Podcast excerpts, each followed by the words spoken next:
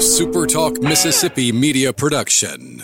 Running a business is tough. If you're struggling with HR benefits and payroll, you're not alone. Many businesses just don't have the resources to keep up. That's where MWG Employer Services comes in. We provide a full range of employer services with everything from payroll to benefits to HR services and compliance and can create a custom plan that fits your needs and budget. We're a Mississippi based company that can help you focus on what you do best growing your business. Call MWG Employer Services today at 601 206 7966 or go to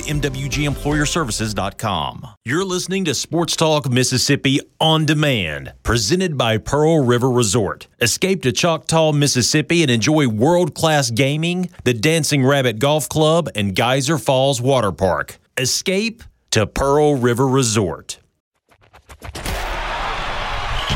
To the junction, in the grove, and to the top.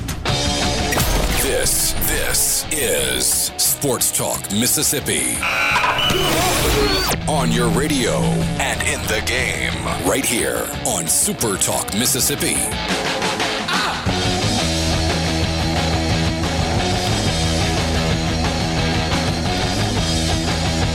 Hey, what's up?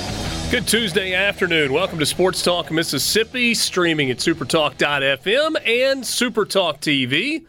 Course, on your Supertalk Mississippi radio stations. Glad to be with you as we start three hours on this Tuesday. And what a busy, busy Tuesday it is.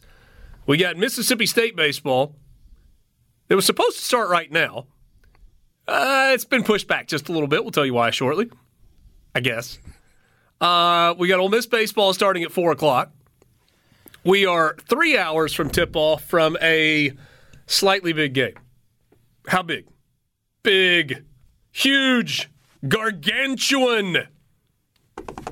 From Humphrey Coliseum tonight, the Kentucky Wildcats and the Mississippi State Bulldogs sold out. Fairly tough ticket for uh, for this one tonight between the Dogs and the Cats. We're coming to you from the Pearl River Resort Studios. Pearl River Resort is the home of the sports book at the Golden Moon Casino. You want to get in on a little bit of that action tonight? You want to get in on some action with the Dogs, or maybe you want to go the other way with the Cats? You can do it at the uh, sports book inside the Golden Moon Casino Sportsbook at Timeout Lounge, part of Pearl River Resort, pearlriverresort.com. C Spire text line, as always, is open to you. 601 879 4395. You guys want to hear something cool about C Spire? Yeah. I got something for you. This year, C will be the title sponsor for the upcoming college baseball series at Trustmark Park. Includes games of Mississippi State, Ole Miss, and Southern Miss on March 5th. The first game of the series, Southern Miss and Mississippi State. Two weeks later, on March 19th, Ole Miss and Southern Miss will meet at Trustmark Park. And then on May 1st, it's the annual Governor's Cup, Mississippi State and Ole Miss. And uh, tickets are on sale now. We'll give you more information about how you can uh, get tickets for that. MSCollegeSeries.com. MSCollegeSeries.com to purchase tickets and for more information. Good afternoon, fellas. Look at Hey Dad. What's up? He's just he's just relaxed in his Laid prison cell. back. Uh, He's just- I got, I got, I got more. I am in a prison. It does look like I'm in a prison cell. Oh, it's better than I it was the other day. he- It he's- looks less It is. It is. today. but like it is a stark. You know, I, I need some some wall art back here or something. I don't know. Well, you've got a lot of art these days, don't you? I do, but this isn't my office. So I don't know. You Here, want a I work showed this to release Borky program? earlier. I showed this to Borky earlier. Richard, Richard, give me give me a take that I would absolutely disagree with. Uh, I mean, it's abundantly clear that if they don't actually win it, Ole Miss will be playing in the college football national championship game next year. Oh, I messed up. Dang it. Uh, see, you would make you would make so much fun of me for trying something technologically and it not working. Yeah, I hit the wrong. I hit the wrong button. Why I are you mute feeding this. back to us now? Also, good grief! Because I, I, that that computer wasn't muted. Ah, get your stuff together, hey Dad. This isn't my stuff. This isn't mine. When I when I uh, when I opened up this laptop, there was a big smiling picture of Houston McDavid looking right at me. What a great way to arrive at the office, huh?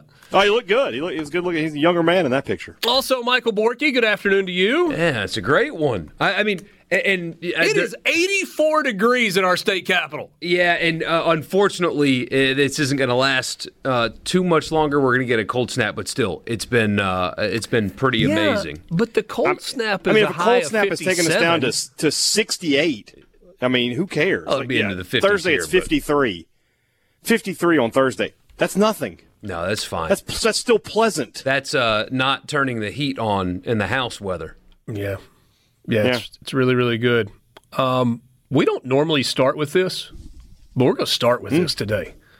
It is time, right now, right out of the gate on this Tuesday, for the fishy line of the week, brought to you by PTG Outdoors. Find them online at ptgoutdoors.com. It's warm outside. What does that make you think about? It makes you think about the water, fishing, getting outside. Maybe it's time for a new boat. They've got the Caymas boats, and they are fantastic. They've also uh, got Mercury motors. So you already have a boat, time to upgrade the motor. They can help you with that. They've also got Garmin GPS products, can help you with that, where not only can you get out on the water, you can find the fish with those, and they will install them for you and make sure that everything is working. If there's maintenance that needs to be done on your boat or your utility vehicles or your four wheeler, then PTG Outdoors is more than happy to help. PTGOutdoors.com with locations in Grenada and their newest in the Tuscaloosa, Northport area as well. Hey, Dad told you yesterday that the initial line for Kentucky and Mississippi State was the Bulldogs a two and a half point favorite. Maybe I'm not giving Mississippi State enough credit. Maybe I am bowing to the jersey, bowing to the logo. Not only did that line open at two and a half, it has gone up to three and a half. Something doesn't smell right. This is one of those scenarios, hey, Dad, where it feels like Vegas is begging you to take Mississippi State. And so the question Yeah. is do you take the bait and take the Bulldogs, or do you go the other way? Because the fact that the line has gone from two and a half to three and a half means there are a lot of people that think Mississippi State's going to win this game. I know, I know, as a as a sports analyst or whatever my, my title is, that you know past performance doesn't necessarily dictate future results, and I know that, and I know that Mississippi State has never ever beaten John Calipari, but that is irrelevant in the the long haul look at this game, right? That being said, come on, you guys know me. I would take the Kentucky money line. I I don't until State beats Calipari, and this may very well be their last chance to ever do it at Kentucky. I'm not. I can't. I can't Oh, get he's into. not I can't going get anywhere. They better make a run in March, or he might be going somewhere. He's not going. He's got a lifetime contract. Yeah, sure. Yeah, no problem. You think you think lifetime has a number on it? Like like there is a number Yeah. where a check could be written. Didn't they and do all of a it's reporting not about the lifetime anymore? buyout that it's like fifty something million dollars? I mean, it's a borderline Jimbo buyout. If they really wanted to terminate the contract, that's And, and what is Jimbo Fisher doing today? Is he coaching Texas A&M? He wants. Exactly. He's not coaching Texas A&M. What do you think Jimbo's They doing want him today? gone. They'll get him gone. You think he's Fishing. fishing or hunting today. Hunting, Riding his riding horse. horses. Yeah, Hanging Maybe, out at the maybe all ranch. three. he's got a brisket on the uh, on the Traeger. That's, that'll, that'll be done in a few hours. Yeah, I saw uh, a uh, a YouTube video's thumbnail that said Jimbo should be embarrassed, and it was talking about like the lack of discipline at A and M. And I thought to myself, buddy, that dude could not possibly be any less embarrassed than he is right now about the pile of cash he's sitting on. Te- Texas A&M is the one who should be embarrassed, not not Jimbo Fisher. But getting back to this line, Richard, yeah, it, I was really surprised to see State favored. I was really surprised to see State the, the line continue to increase mm-hmm. to three and a half. So I mean, you're right. Vegas is telling you, you we want you to bet Mississippi State, and we'll we'll see if what that means. I guess in a few hours. Yeah, and look, I mean, sometimes there's low hanging fruit for the fishy line of the week brought to you by PTG Outdoors. Uh, look, and us saying that this line is fishy is not saying Mississippi State can't win. It's not saying absolutely Kentucky will win. It just says that when you look at this one at face value, you're like, wait, what? Not only are they favored, but the line is getting larger. Mississippi State is becoming a larger favorite. I will say this it's going to be a great home court advantage tonight. We know that. It is a, uh, a, hard sellout, although you can get tickets online for less than twenty dollars. So you want to go to the game. There's still an opportunity for you to go to get uh, to go to the game without breaking the bank. There's not a bad seat inside Humphrey Coliseum. I mean, Hey Dad sits near the top of the building, and uh, there's just not a bad seat in there. Um, it, was, it was crazy sitting at LSU this past weekend, realizing, like, man, these seats are so much better. I could see so much more of the game. You're a little bit lower. They need to give. Yeah, I was a little bit lower. Yeah, but still, not a terrible spot where you are in uh, inside Humphrey Coliseum. No. Um, but you're right. I mean, the history is is on the side of Kentucky. But frankly, the history is on the side of Kentucky with everybody they play in every single game. True. Because True. their and history. As Jeremy in Columbia points out, though, it's tough to win on the road. It is tough to that's win on the we've road. Been, we've been hammering that all year. It's tough to win on the road. That that's a really good point. And Kentucky is no different than everybody else in that regard. They have not been nearly as good on the road as they have been at home. In fact, if you look at Kentucky's numbers, three of their losses are on the road this year. Now, the crazy thing is they've lost four games at home this year, and that never happens. So it's not an invincible Kentucky team, but it is an immensely talented Kentucky team. We got plenty more coming up with you. We'll take our first break of the afternoon. Sports Talk Mississippi in the Pearl River Resort Studio.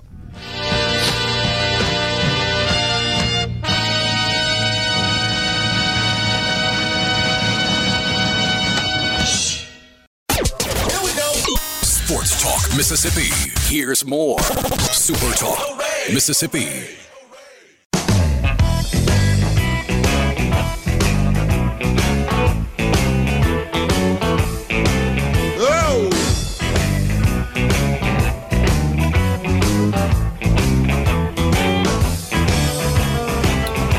So Mississippi State comes in to tonight's game 19 and 8 overall. They are 8 and 6 in the SEC. And in terms of wins, they are the hottest team in the Southeastern Conference, winners of 5 in a row. Price of poker goes up starting tonight for these final 4 games of the regular season. Kentucky has an identical 19 and 8 overall record. They are one game better than Mississippi State in the Southeastern Conference at 9 and 5 and they are coming off uh, a win that caused the maintenance crew inside Rupp Arena to have to replace the lights in the LED video boards after scoring what 117 on Saturday against uh, one. Say what? 119, wasn't it? Was it 119? I thought it was 119.95. How about one right? 117 to 95 was the uh, the final in that one. So close, so close. Uh, and I was actually right, but hey, you can disagree with me. It's fine. It's not the first time. Nah, no, I'm not disagreeing. I, I, you're right. You're right about that. You're right again, twice oh, in two minutes. Here. And and rare that I'm the one that is uh, that is right in situations like these. Yeah. Uh, Kentucky has games remaining after this game against Mississippi State, against Arkansas, Vanderbilt and uh, those are both at home, and then they close it out on the road against Tennessee.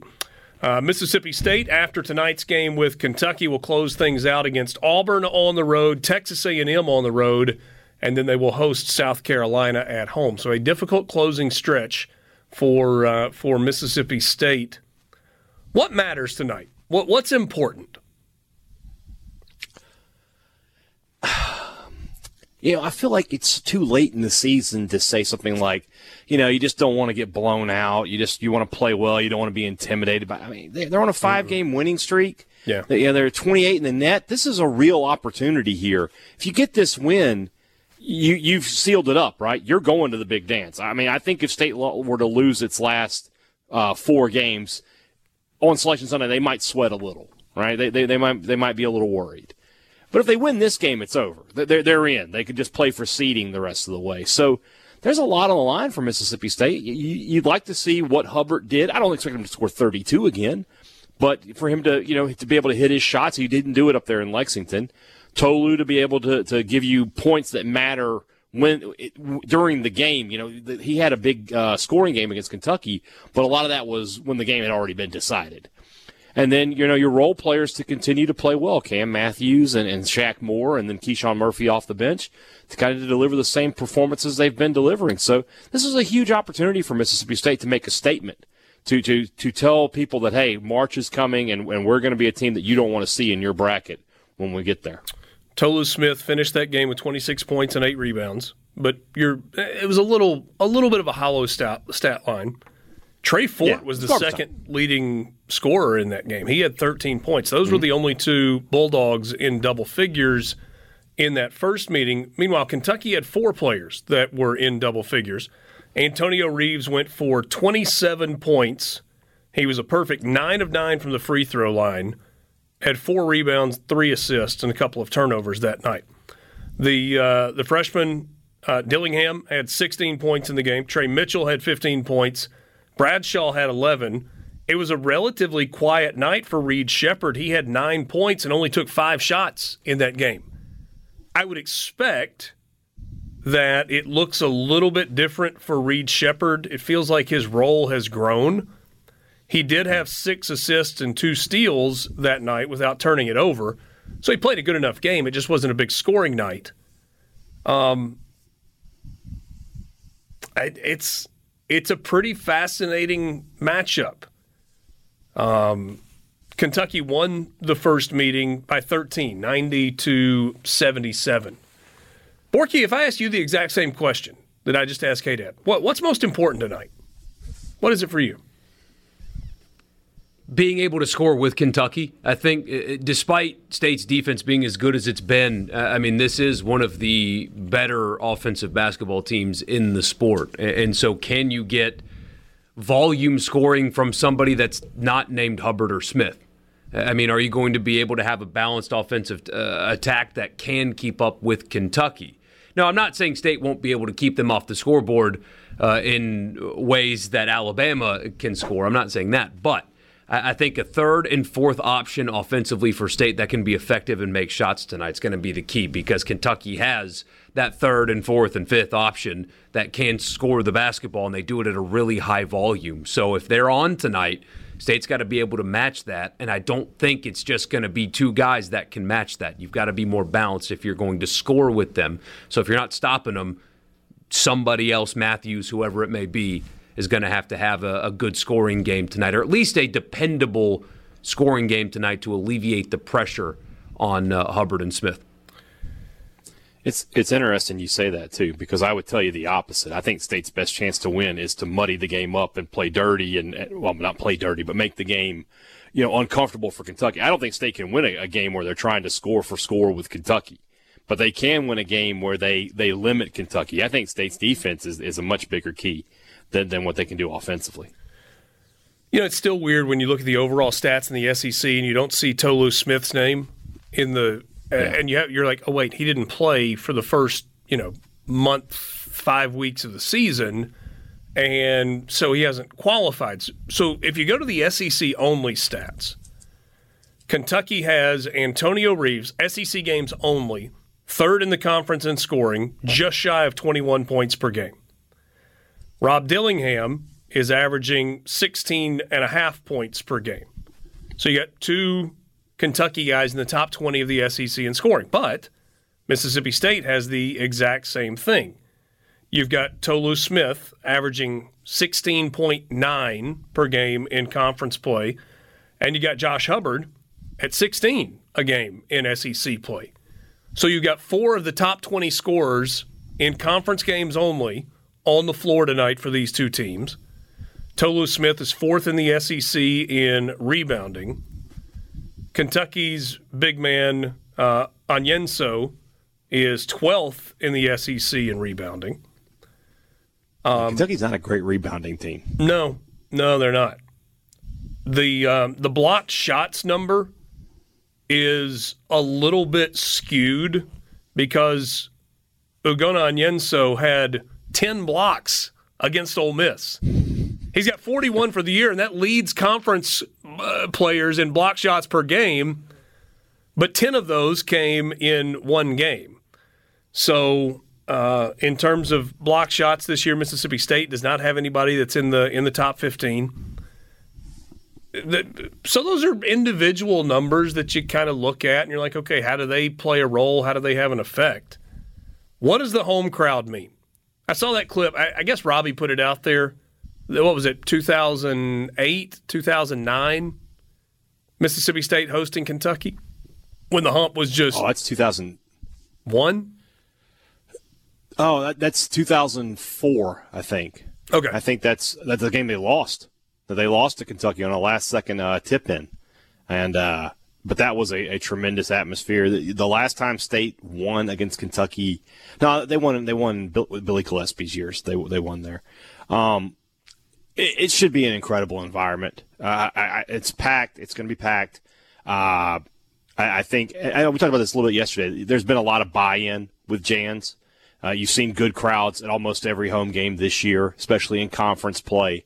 And I think people sort of realize what I was talking about earlier. This is a, a real opportunity for Mississippi State, a chance on a national stage, a stage to to make your statement going into March, and, and to let people know that you're a team that you, that that's going to be trouble for somebody. That if you're you know if you're a one or a two seed, you don't want to see Mississippi State, you know, on your side of the bracket. So they need that. They, they, they need to make that statement because right now you're looking at state and you're like, okay, that's a team that's that's been able to beat most of the you know beat most of the teams they, they should beat, but who have they beaten that they shouldn't have beaten?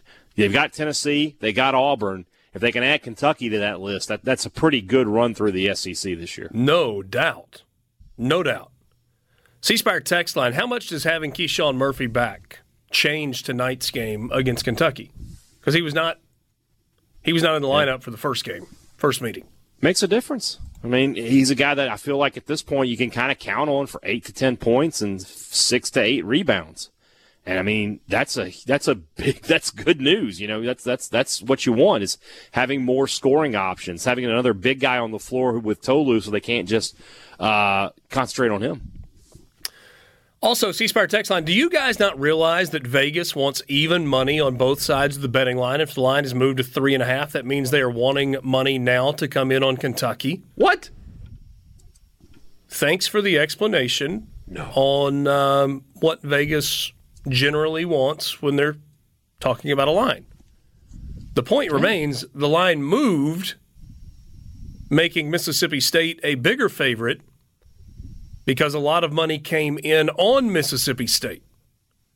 Now, when we say a lot of money, we're not talking about the same amount of money that moves a Super Bowl line. It's not that, but it's some significant amount of money has come in on Mississippi State, causing that line to move up. And so they adjust, partly to balance out the line. Sports Talk Mississippi with you. We're back right after this in the Pearl River Resort Studio.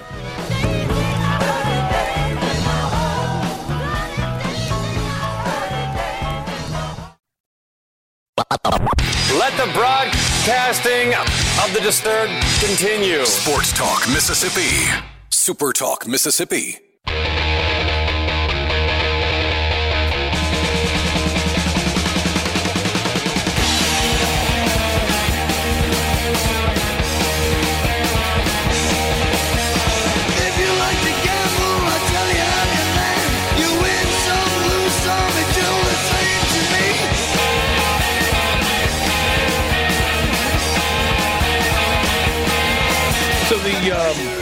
The, the start time in Starkville for Mississippi State and Jackson State today was supposed to be 3 o'clock.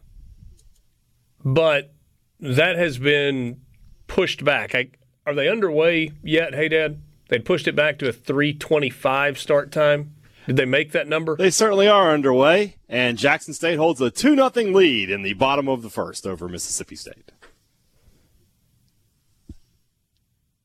I was not expecting to have to watch that one. Here I go to the watch ESPN app to, to pull this game up. Yeah, Colby Holcomb gave up a two run homer uh, in the first. Mm. Um, so, the reason great for, news for Mississippi State basketball, though. You never get a complete day. Might as well, might as well lose one of them. The um, the reason for the late start was a uh, a jersey snafu, I believe, Wardrobe malfunction. Which is to stay to say that um, the jerseys were an important part of the uniform, and they needed to be Yeah. in Starkville to be worn as part of the uniform on game day. And apparently, originally they were not, but that has all been rectified. They realized it. Somebody jumped in the car or the truck or the van or the bus or something, and um, got those loaded up and got them to Dudy Noble, and we can go. I mean, did they have That's BP correct. tops or anything? I, I, don't- I guess they had nothing. With I wasn't there. on. I don't know. But do you? I I, have mean, no idea what they were wearing. I I guess that's a requirement, huh? To have numbers on the back of a jersey. Forgive the dumb question, but You would think, yeah.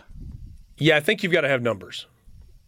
Um, now, in a worst case scenario, as long as everybody had on the same color shirt, you could theoretically take athletic tape and make numbers in a contrasting color on the back of the uh, of the jerseys.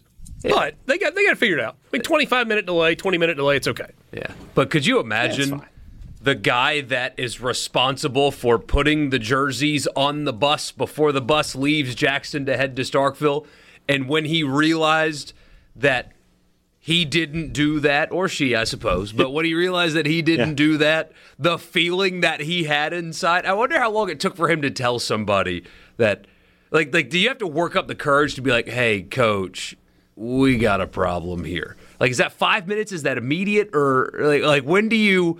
Well, it's one do of do those that? deals where you you compound the severity of your mistake the longer you keep that information to yourself. Once you realize Yeah, that you- the jerseys are not there, you better let somebody know as quickly as possible because seconds and minutes matter. I uh, I suppose. Um. Yeah. I mean, I mean, I'm sure it was an honest mistake. Nobody intentionally does that. You've had teams that have forgotten hats before. You've had individual players that have left their jerseys behind before. Yeah.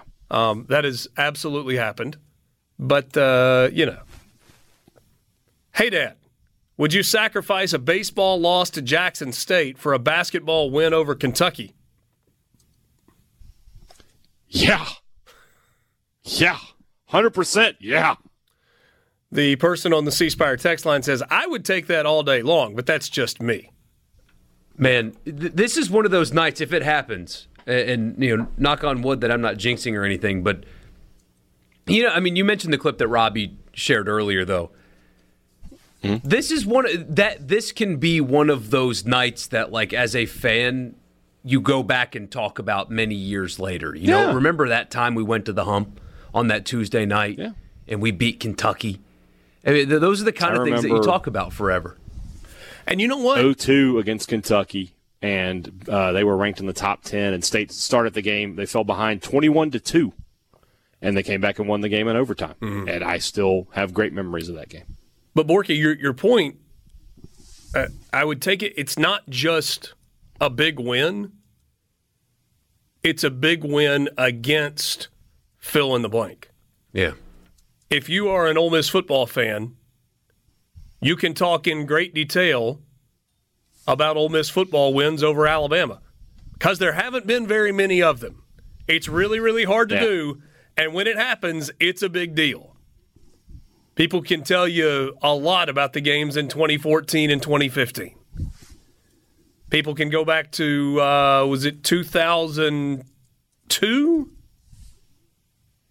When Ole Miss beat Alabama in Oxford with Eli Manning playing quarterback? 0-1. 01. That's right. The toward Sanford swing pass. Yeah.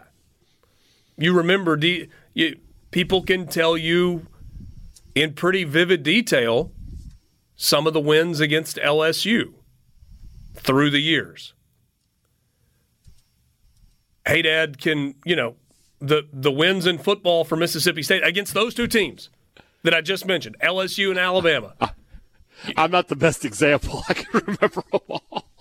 No, I understand that. But yes, I get your point. But, Yeah. but those stand out more. Yeah. And to your Kentucky basketball point, hey, Dad just mm-hmm. gave you 2002. I vividly remember 1997 in Oxford. Noon tip off. Dick Vitale inside Tad Smith Coliseum. Ole Miss wins. Storm the court. I can tell you what I was wearing, and there's a reason. I had on one of those LL Bean like half zip anoraks with a hood on it that had the big reach through pocket in the front. And the reason I remember that is because I had a pair of Oakley sunglasses, hey dad, that when uh-huh. going onto the floor after the game fell out of that front pocket and somewhere got trampled on the floor. And I had paid for those with my own money. And It's worth it. absolutely it was worth it. You should be arrested Yeah. For, for going on the court. Those M frames were hideous if we look back in retrospect. There was a really bad era of sunglasses here not too terribly long ago. Yeah. Yes. Yeah. Uh, C Spire text line. I was at that game in 02. First game my dad ever took me to. I was six years old and still remember that day like it was yesterday. Jack it. in Madison. Incredible game. I have great Think about memories. Kentucky, Mississippi State. You think about '96 SEC tournament, beating number one. Oh, yeah. No doubt. And that was in New Orleans in, New Superdome. Orleans. Um, I saw your joke on Twitter, by the way, hey Dad, about how Mississippi State's projected to go to Omaha in basketball.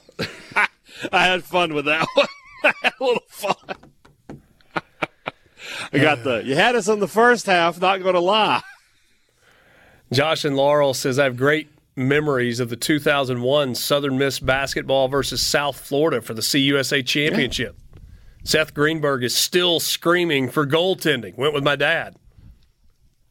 And here's an opportunity for that tonight. I'm excited to watch this game. I can't wait. Well, I'm going to admit, like, the first 15 minutes or so, just getting home, I'll have Neil on the radio. But, like, I, I'm, I'm really genuinely, truly excited for this game because you, you bring it up that I brought it up all offseason. Just, I just want meaningful basketball. That It's so infectious to have that, and this state has not had enough of it since I've started on this show. And now here we are tonight with one of those games. Tournament team, Kentucky, sold out. Everything that I've been begging for, we're getting today.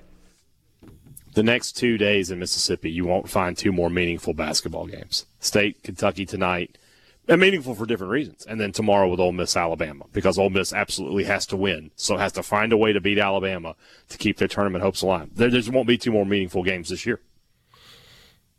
David has been involved in a jersey fiasco. He said in 10th grade, I had to let a senior wear my basketball jersey. And then toward the end of the game, coach told me to check in. LOL. Yeah. Tough break, David. Tough break in that one. Oh, man. Oh, goodness. I, I had a, an issue with that my senior year, and uh, so I, I broke a bone in my neck my junior year against our rival, and they had to cut the jersey off of me. So they had to order a, a jersey for me, but all the other ones remained. So they only had to order one new uh, of our brown home jerseys for the next year, and the orange numbers were a different shade. So my senior year, I've got a different shade of orange numbers on my jersey for the entire year you because they probably had a that up. nicer jersey than everybody else. It was brand new, It But- was- yeah, and I've I've still got the cut one in my house. I'm gonna frame it or, or, or something, but yeah. Yeah. They uh, we w- our jerseys got passed down year after year, and it was before Oxford was wearing Nike jerseys, and they had like six different versions of uniforms that they wore on game day. We were we were blue pants every game, and we had a blue jersey and a white jersey. So it was monochrome at home and white with blue pants on the road. And my jerseys had been well well worn. So, hey, Dad, I wore number 12, which was the same number that Brad Freeman wore. Exact same jersey. So that jersey had seen far more success prior to me wearing it than when I wore it in, in my time. Sports Talk Mississippi, streaming at Super Talk. Russell, they were Russell jerseys.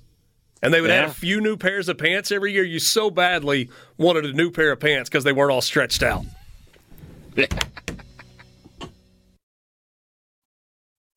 It's big. Brace yourself. Sports Talk Mississippi, covering your Mississippi teams with live reports from the games and practices on Super Talk Mississippi.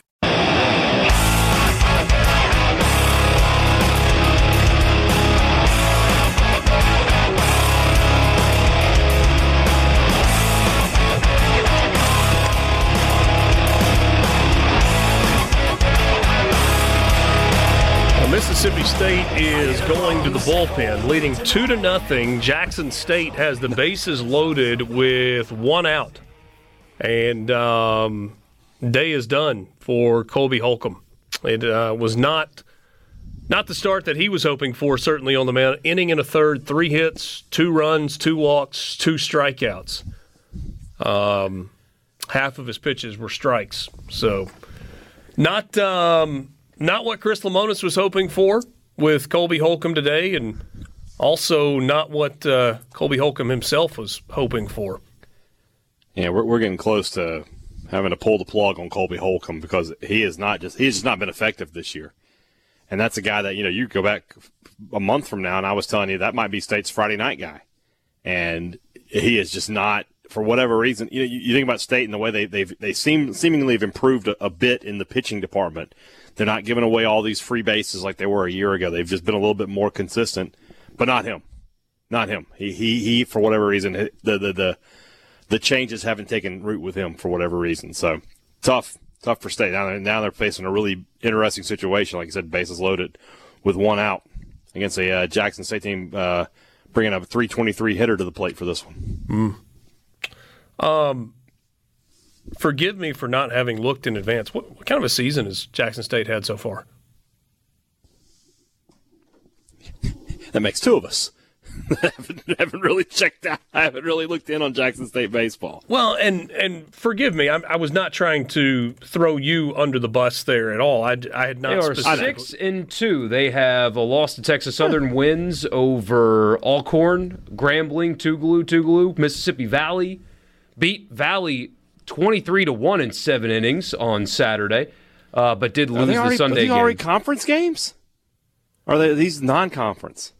I do not know. I just know what's in front of me. That's interesting. Speaking of Valley, real quick, I know it's Tuesday, but winners and losers, give it up for Mississippi Valley. They got the W last night. The the last winless team in in men's college basketball, Valley gets the win last night over Prairie View. We might need. Can we play their their announcers at some point because they went crazy when that game was over.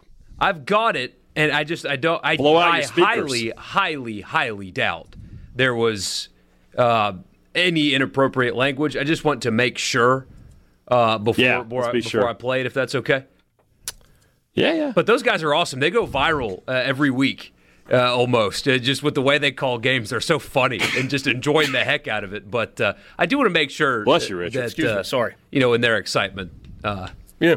that one didn't slip because that's that happens. So there's another three game series against Valley later in the year for Jackson State. They played the first game in Jackson, the second game in Itta Bena, and the third game was in Jackson. And when they play later in the year, they will go Jackson for all three games. So So that, it, uh, those can't count in the standings this early. They, they're not going to play that many. Like, I can't. I can't believe they play them six times in conference. Brother, they've got another series with Valley in May. they play them nine times in the regular season. In May, they will play them three games in Itta Bena as well. Uh, and that is actually Is that a, maybe a divisional thing? You, you play SWAC West, SWAC, SWAC East. So I don't know. the the six games that are happening in March and then in May are SWAC games. The three games that they played this past weekend are not SWAC games. My guess is more than anything, it's a scheduling and a budgeting issue. Yeah, I, I get it. Yeah, So Well, that's why these games uh, like this for them are so so valuable. I don't mean to take a shot, but uh, sounds like Mississippi State has a scheduling issue on their hands. They're now down three to nothing. Maybe you should. That was a bit of a shot. Whee! We're, we're having fun. We're, we're having fun. Yeah, bases loaded single, We might- scored a run to make it three to nothing. Strike You out laugh to mask the pain. Exactly. If you can't make fun of yourself, what can you do, right? In the arms of an angel. That's not your best work. What? Not your best work there. No, I, I can't. I can't hit those high notes. Uh, you got Ole Miss and Little Rock coming up this afternoon, four o'clock. So about uh, about five minutes away or so, uh, give or take from first pitch in that ball game. Ole Miss trying to keep a little momentum rolling. Come on, Super Talk Mississippi. Check this out. Are you ready? Sports Talk Mississippi.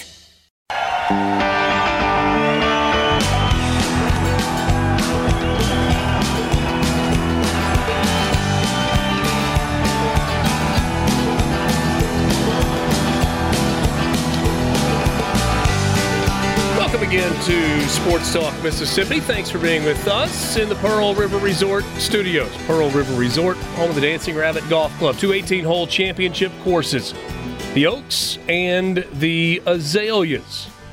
Both available to you. You can book your tee time. Hey, Dad, book your tee time online at dancingrabbitgolf.com. You don't, though, have to uh, reserve a time to be on the putting green, which is you probably where you should start spending a little bit of time working on the, the feel a little bit. I I feel like I, I need to start at the driving range. Like, I, I, you know, when we had our little putting contest, I wasn't that far off from you. I feel like I can make some putts. Oh yeah, no, that was My when problem we. is I can't get it to the green. That's when we did the you know how many out of ten. The time prior Yeah. to that, it took you like thirty-one putts to get it to the hole once. Well, that was different. Okay. We will. Uh, we'll be back at uh, Pearl No. River Resort. Oh, you'll be out of town. Boo. Town. Yeah. I know. I know. Pretty excited. We're actually going to spend two days at Yeah. uh, at Pearl River Resort at the Sportsbook. The first two days, the thir- opening Thursday and Friday of the NCAA men's basketball tournament, we will be at the Sportsbook. So, pretty pretty That's fired awesome. up about that. Yeah, that's gonna be cool. We did that a couple years ago. Yeah. But for whatever reason, I ended up. Going was- home that night and then coming back the next day. I'm not planning on doing that. This I did not. around. I took advantage of the free room they gave us. And I Yeah, was like, not not planning on doing that this like time around. I, my my plan Yeah. is radio show Thursday, watch basketball until late Thursday night. Hopefully, get a good meal. Mm-hmm. Hard to hard to miss on the meal thing when you're there. You can't. Yeah, you can't go. You can't go wrong. Spend the night, get up the next morning, golf, and then roll it right back into the hmm. NCAA tournament. That's my. A plan. beautiful thing. That's a great plan. And look, if you want to join it, and not that this is some sort of like a formal, we're having a golf tournament or anything like that, but if you want to join us for the NCAA tournament, first couple of days, you'll play a little golf on Friday morning, we could probably arrange that. Borky, are you going to be there for this too? Uh, I believe so. Oh man, I just threw the golf out. He's like, yes, I absolutely will be there. hundred dollars a hole. Y'all, you got, y'all just get after it. I don't have hundred dollars to my name after I went to the vet this morning. Ooh, let me tell you, They'll get you. The vet will get you. buddy. I don't know if I'm going to be eating tonight after that, but It's always ramen. the the dog's fine, so that's good. You, um, you know what Lee Trevino said? He's like, pressure. Playing in front of all these people isn't pressure. Pressure's playing a $5 Nassau when you've only got $2 in your pocket. Yeah, when there when there's something to lose and you don't have it. Yeah. Yeah, that's uh, that's when the pressure rolls in. Been there and done that. Uh, C Spire text line is there for you 601 879 4395. Give your business the edge with gigabit fiber internet from C Spire. It's backed by world class IT professionals who live where you do. That is right here on, uh, in Mississippi, in C Spire country. Um, 601 879 4395. C Spire is customer inspired. In uh, in better news for Mississippi State, they've just announced that the South Carolina game is also a sellout now. So packed house again on the regular season finale next Saturday. Should Kentucky fans also um, say you're welcome for that too, or They can if they want. yeah, Richard, this this Yeah. And I guess they do this everywhere because Kentucky is a sell. Uh, the, it always is the biggest game or one of the biggest games on campuses. But after State announced their sellout, Kentucky people did the whole, "Oh, you're welcome. Hey, you're going to see Kentucky play." This is the fifth sellout of the year. Yeah. I now, believe that's now the yeah. sixth. So, Yeah. yeah, thanks Kentucky. Yeah, but but, I mean, we talked earlier about the fact that you can vividly remember the wins over Kentucky in basketball because they're few and far between, and it's such a big deal. That's not why the game is sold out, though. No, it's not. It's not. No, State has been, but State has sold out Saturday home games this year, and they've had some good crowds. They they had a sellout last Wednesday night for the the game against Ole Miss. A Tuesday night six o'clock game, generally speaking, is a tougher. That's a tougher draw. Don't don't defend Kentucky fans on here. They're a bunch of bums. Well, the Not other really way to look at that is like, are a lot of Kentucky fans making the trip to Starkville on a Tuesday night? That's hmm. that's I mean that's a long way to go for weekday basketball. That there tends to be a fair amount of royal blue in the stands wherever they go. Yeah, we'll see. We'll see what happens. It'll be uh, easy to spot them tonight. So, little baseball update: Mississippi State uh, has given up five runs to Jackson State, and offensively, not a lot for the Bulldogs. They went one, two, three in the bottom of the second, and uh, Jackson State is at the plate or headed to the plate here in the bottom of the third. Meanwhile, in Oxford, not a great start for the Rebels. No runs Oh, on the board come yet. No- no runs on the board yet. Ooh. Boy, that was a generous call, third Oh, you- strike. that- wow. Yeah, that's uh, Wow. That should have walked in a run, brother. So, um, Little Rock has the bases loaded with two out in the top of the first inning. And it started out with a couple of free passes, right? It was a walk and a hit batter. And then there was a ground out to move the runners up. I didn't see how the third guy got on base. Is that another walk, Borky? So the, these two teams so. don't deserve to, to determine who wins our bet, Richard. Let's just have a let's just get in the octagon. Just, just duke it out. Um, Said the guy who's losing the bet. I, you know what? I'll I'll tie an arm behind my back. How about that? Oh, that wouldn't be necessary in the octagon. Um, but Has punishment been decided yet? Well, I mean, it's, it's going to be something similar to you know what we had last year. You got to dress like the other guy yeah, or dress like the other guy's team. Right, but I don't is know that- what he's got planned. I know what I'd like to do, but I got to win first, so I'm not going to worry about it. didn't you tell me not too long ago? No, I'm not, I mean, I I have not made public my my idea. Yeah. we should order a suit on Tipsy Elves and make Richard wear it while broadcasting a game. What is tipsy elves? Oh, go to Tipsy Oh, Elves. those are those are fun. Uh, It's you know, like, like think, the, think uh, John Daly pants, but more extreme, and they sell full Oh. suits. Yeah, and like people wear those to Christmas parties. Like you get got one. you. I see what's going on here. Yeah. Yeah. Yeah, yeah. No, we don't. We don't want that. Yeah, I mean it's still a suit. Maybe for one of the baseball games, not basketball. if- if but he one wins, like he'll- the he'll be in Network maroon and Plus white, one way or baseball the other. games. We need to get Richard in a Tipsy Elves suit. So um, Ole Miss gets out of that inning without allowing a run, which is a little bit different story than they've had in that situation in recent games. Did you hear the inflection in his voice, hey Dad? Almost get out of that inning without giving up a run. Like, what? I'm surprised as anybody. Wes Mendez in the first inning walked two, hit a batter, struck out two, did not allow a hit, threw a bunch of pitches, and uh, all for naught for Little Rock. So now Ole Miss coming to the plate, and we'll see if they uh, pick up where they left off offensively against High Point on Saturday and Sunday. Dwayne and Brandon says, "Sorry, Richard, my money's on Hey Dad." Well, you can be a loser alongside him, Dwayne.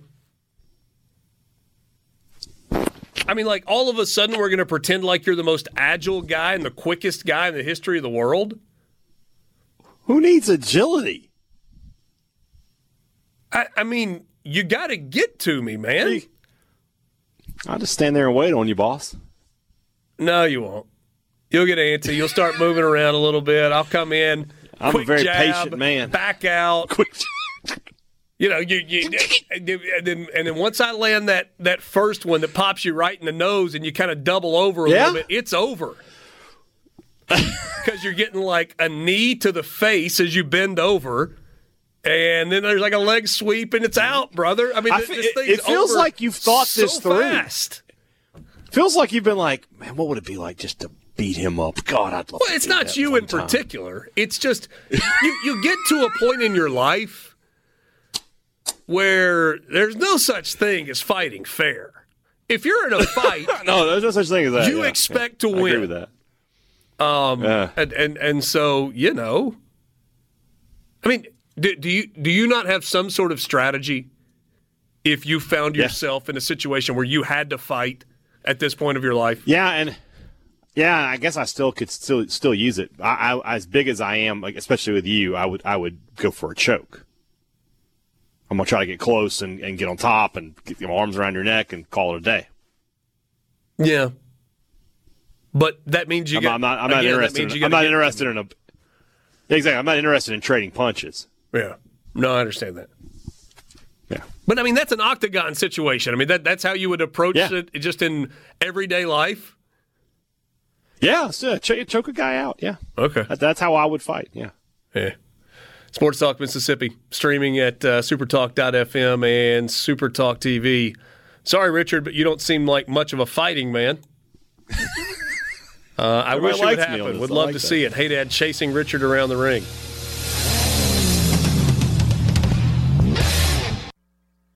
Sports Talk Mississippi, What is going on here? your new home for exclusive sports coverage here in the Magnolia State. Well, it's about time. Right here on Super Talk Mississippi.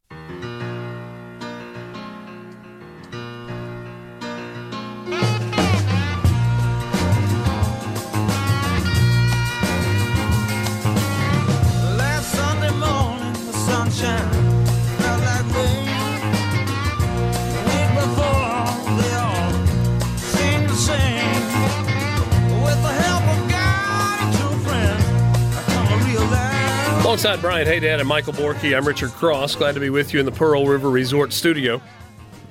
C Spire text line is open 601 879 4395. Uh, Dwayne in Kokomo says a punch in the nose will definitely stun someone, and then you turn out the lights any way possible. No doubt. Hey, Dad, we get uh, sorry, Richard. You don't seem like much of the fighting type. I may have read that one before the break. Does that imply that I do seem like the fighting type? Yeah, I mean, do you not? I haven't been in a fight since I was in seventh grade.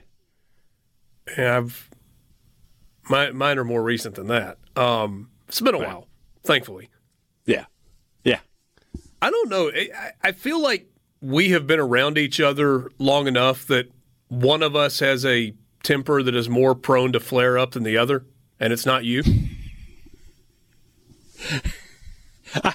My temper is, is is is long, but it is hot when it gets there. Yeah, I uh, I've only seen it a time or two. It's never been directed at me, Yeah. but I have seen you genuinely angry once or twice.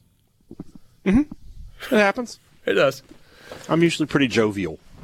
Pretty jovial. Ole Miss has first and second with two out. Uh, check that. Clear the bases. Ole Miss takes a 3 0 lead as Will Furniss goes the opposite way for a home run to give the Rebels an early lead. What are you laughing about, hey, Dad? I could picture Richard slapping Hadad with a white glove.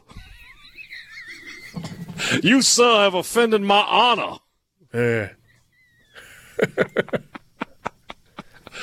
Oh, goodness. Uh, David Ripley says that uh, Hey Dad's going to put the quietus on you, Richard. This is State's uh, bottom of the third. Bases are loaded, right? S infield hit, ground out. Infield hit, walk, walk. So it's 5 1. The ball hasn't even left the infield yet. I mean, sometimes you just got to manufacture It's Jackson those runs. State. Sometimes Yeah, you just got to man. manu- manufacture the runs. Um, you guys should get in the octagon at the next Palmer Home fundraiser. No, I don't think we actually want to get in the octagon if we're not angry at each other. No, no. Well, you know, no. And and now I tell you what, if we could raise a few hundred grand just off of that, I'll fight you. Yeah, but do you real fight or do you play fight in that scenario? The octagon, there's no like, there's no Yeah. in between in the octagon. That's that's a good. I mean, I don't know. I'm just saying. Yeah, I mean, if Can you're going can we fill the, UFC can we file- fill the pavilion? Can we fill the pavilion for Hadad versus Cross? Probably not. Um, no. Somebody says Borky would school both of us. Cobra Kai for life, he says. He's got youth on his uh, on his uh, side there. I did do a uh, 30 minute jujitsu workout earlier today, so I'm primed and ready. Yeah. Yeah. There you go. Okay then. He's probably in better shape than either of the two of us. Yeah. And when I say probably, I mean he's in better shape than either of the two I of us. think I think if you look at the screen right now, if you want to talk about worse shape, it, it's probably in the correct order. Yeah, I guess. Jane gets so mad at me sometimes. She'll be like, I work out all the time.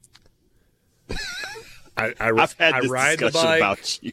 She's like, I ride the bike.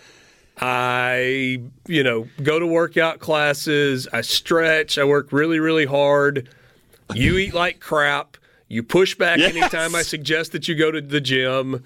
You'll when you say you get on a workout kick, that means you row two days in a row, and then you pick it up three months later. and then we do something where like you have to actually do something. And we went on a hike as a family, and I guess it was two summers ago and it was it was like a six mile round trip hike in the mountains and mm-hmm. frances rode on my shoulders for five miles of that she's like how did like that's not fair that's not right it, it shouldn't work that way i was like well, man, you know. I've had this discussion about you. About, of like the guy eats like we go out to eat. You're like, give me a you know the biggest steak you have, and then No, I'll that- take the whole part- brownie not sundae true. for. that the steak part of it's not true You get, you get a I get a small fillet. Yeah, but you always get like you know what can I get for dessert? Mm-hmm. I'll take that whole brownie sundae, and then you'll house about half of it. yeah It's like, like how does this guy eat like this? You must have the metabolism of six 18 year old boys. I, I used to like it- it's just incredible. uh, truth is it's starting to catch up with me a little bit Okay, then that's good. That's good news. Yeah. It makes me feel a little bit better about myself. Yeah, there there is um I can't eat the way that I used to. I've I've cut way down on my fast food. Okay. Well, High school. there's one proposal out there the that fast might food make numbers you, he put up would would would amaze you. You you would you would be uh, stunned by what I could eat when I was 18. Well, you told us one day. Yeah, you did. But the thing did I? is, so like always, I mean, even going back to forever, uh, you know, 17 years old in high school, I Yeah. never ate a lot. Like Yeah, I ate anytime I, was hungry, and I ate anything I wanted. I just never ate a lot of anything. I mean, you were talking about eating an entire pizza, which makes me that like revolt. I'm like two, maybe three pieces of the pizza. It's like, all right, we're good. Yeah. Oh yeah. Yeah, I can put down a large. State State walked in another run. Ball still has not left the infield, but it's five two. Hey, you want to give them back? No, no. Yeah. uh, just looking to see if there was anything on the C Spire text line. Hey, two other basketball games tonight in the SEC outside of uh, Mississippi State and Kentucky. You've got Georgia at LSU, Vanderbilt at Arkansas. Woohoo! Man, I, I was going to say, Borky, I'm like I'm trying to generate some level of, of excitement for either of those games. I got nothing. Nah, you just watch Mississippi State and call it a day. Yeah, stick with this one. Early bed too. Early tip, early bed. LSU a five and a For half some. point favorite at home against Georgia. Arkansas is a ten and a half point favorite at home against Vanderbilt. That tells you how bad Vandy is. Jeez. What's that Arkansas's candidate list going to look like? I don't think they're going to fire him. Really? Really? I don't think so. Goodness. I really don't. Whatever. I mean, he's a year removed from a contract extension. Well, is Ross Bjork eh, stop off in Nashville for a little while? Or I, I'm just they, they've been Just plagued by injury year after year. They, but I mean, they remember they put together a pretty good run at the end of last season, and arguably He's should have SEC been Coach an of the NCAA Year. tournament. I know, jeez, Co right? No With business winning that award whatsoever. He and None. weren't he and Buzz Williams co SEC coaches of the year? I think so. Williams should have won that, and if if, if not Williams, it should have been Jans. But, Yeah. but when you know, I mean, you know, th- think Arkansas right now. So, so we'll spend a lot of this offseason talking about all the teams around the SEC for obvious reasons. But, I I mean, could you imagine being an Arkansas fan at this moment? Think about it. Because the selling point was they're going to keep Sam Pittman and really fund NIL and help Oh, him you're, talking the- you're talking football now. Yeah. Sorry, you switched gears on me. I I did, but but it's a similar phenomenon, right? Like they, they didn't fire him knowing what it was going to look like because they're going to invest in NIL, and that's where they're going to. Uh, where are the fruits of that labor? They, they don't exist. Uh, they they punted the 2024 season. Look at their schedule. That there is no chance that they are having a successful by their inflated measure season in 2024. It's not happening. They punted this season. Completely punted it. And so if you're a fan, if you're being told give money, give money, give money, go to games, buy season tickets, and you're sitting here looking at the state of that program, what are you like what are you buying? Because there's nothing to nothing good to sell there. If you know, do it. Be done. Yeah, in the SEC, Arkansas has LSU, Ole Miss, Tennessee, and Texas at home. They go to Missouri, Auburn, Texas A&M, and Mississippi State. Yeah. Don't they have a uh, really compelling non-conference game too? I only have the SEC in front of me. I don't I remember think you're correct. off the top of my head. Because everybody has to play a Power Five, right? So theirs is Oklahoma State. They're, they're- at Oklahoma State. in Stillwater. Hmm. I mean, by the time they are going to Starkville, they could have one, two, three, four, five losses. By the time they're in Starkville, and what date is that game? yeah, October 26th. that is October 26th. Yeah. So just a hair beyond the halfway point. Yeah. And, and so, I mean, they should. They'll beat Pine Bluff. They should beat UAB. Auburn is. I mean, maybe, but that's at Auburn, so that's tough. And then the other games, no. Yeah. just completely punted the 2024 season. Sports Talk Mississippi, streaming at supertalk.fm and Supertalk TV. Got plenty more coming up with you right here in the Pearl River Resort Studio. We're back after this.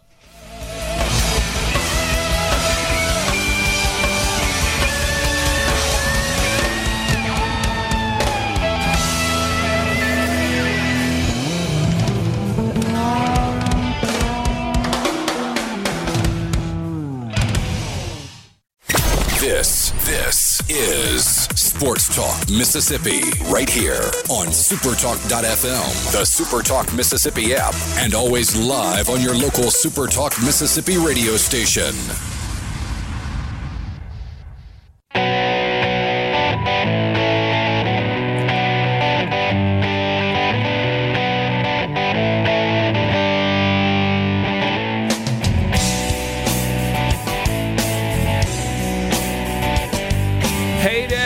Hey, Dad, Hadad. Oh, you of little faith. Be quiet. Mississippi State with um, an eight spot in the bottom of the third inning. Yeah, still going. Dogs on top. Uh, leadoff single, ground out, single, walk, walk, walk, walk, two run single, stolen base, hit by pitch, three run double, and we'll see where it goes from there. Yeah, only one out. Is that two of them out of the infield, though? Yes. A- Eight runs, single- Borky. si- Eight runs with two balls that have left the infield. Heck yeah. Hey, take it. winning is winning. You know what this means, though, based on recent trends. Uh oh. Not good for tonight. Bad news for the uh, the the basketball dogs.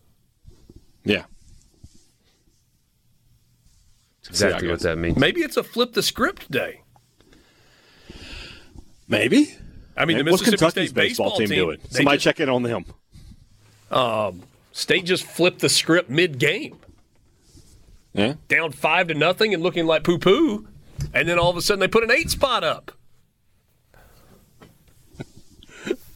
Kentucky Well, I is if you say poo poo, if you say poo poo, you're talking about like poo pooing an idea. You're not talking about the other thing. Oh, that's interchangeable. That, that, I I disagree.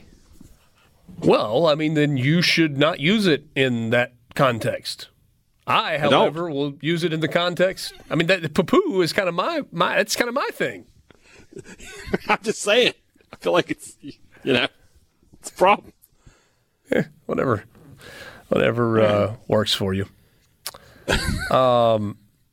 I didn't mean to poo poo your use of the word poo poo. C Spire text line open 601 879 4395. You've got your business, and C Spire's got your rolling back his eyes. with best in class technology solutions powered by their team of 200 plus certified engineers. Visit cspire.com slash business to learn more. C Spire, customer inspired. Um, do we know anything about baseball in the SEC yet this year? Arkansas's got a pitching staff that Arkansas's good. if they don't make it to the College World Series, and I know baseball and I understand that I get it, but uh, is there anybody in the country that has pitchers that have looked like that so far? They've, they've looked really, really good. I mean, goodness gracious. Yeah. What was it, 17 strikeouts in 6 innings? Yeah, that was Hagen Smith on Friday, right? Yeah. I mean, did they check his hands and his belt and do the thing that the Major League Baseball players do? Did he? w- Was there spider tack somewhere? How does that work? I don't. Uh, I don't believe we have that rule in college. Thankfully, Even with spider tack, I mean, that's impressive. that's unbelievable. yeah, yeah. The um, the Arkansas staff this year has been really, really good. Arkansas has a team two point eight five ERA. Um, Brady Tigert is one and zero in two starts with ten strikeouts. Mason Molina is their Sunday starter. He's 1 0 in two starts with 19 strikeouts. Hagen Smith does not have a win or a loss despite two starts and 19 strikeouts in those two games combined. Um, they're good. They're, they're that's a good baseball team. Offense kind of maybe hasn't really hit its stride yet. And the other thing is, Arkansas has played. I mean, it felt like we were kind of piling on Arkansas football a second ago, so I suppose give them their due. Played a reasonably difficult schedule. They played James Madison four times to start the year. This past weekend, they played number seven Oregon State and beat them five to four. They lost two to one in 14 innings to Oklahoma State, and then they beat Michigan four to three. In fairness, I don't know how good Michigan is or isn't. The number by Oregon State's name tells me they're pretty good, but I, I think the arms are legit. Yeah. So there's um there's some good there for the uh, the Razorbacks. And Ole Miss is in Fayetteville the weekend of April 5th. Okay. Ole Miss got to get some things figured out between now and then. But whether it's in Fayetteville or in Columbia, Missouri, against a probably bottom of the league Missouri team, they've got to get some things figured out. State goes to Fayetteville as well. Yeah. Oh, lovely. Uh, I mean, look, the the SEC is so good this year. It doesn't really matter whose schedule you look at. It's a hard schedule. Is there a break on either Ole Miss or State schedule in terms of opponent? Is there a single break at all where you get a weekend where you're like, you know what, that's a nice weekend Yep. off? Yep. It's the weekend they play each other. that, that's the break. Let's go through them. I mean, I'm looking at Ole Misses right now, and and State has their number, so you can't call State a schedule break either with how they've had success against Ole True, Miss. but still. So Ole Miss opens at home against South Carolina. They go to Knoxville in week two. Stop me when you hear the break. They host Kentucky in week three. If there's one, that's the one. They go to Kentucky's Fayetteville in week team, four.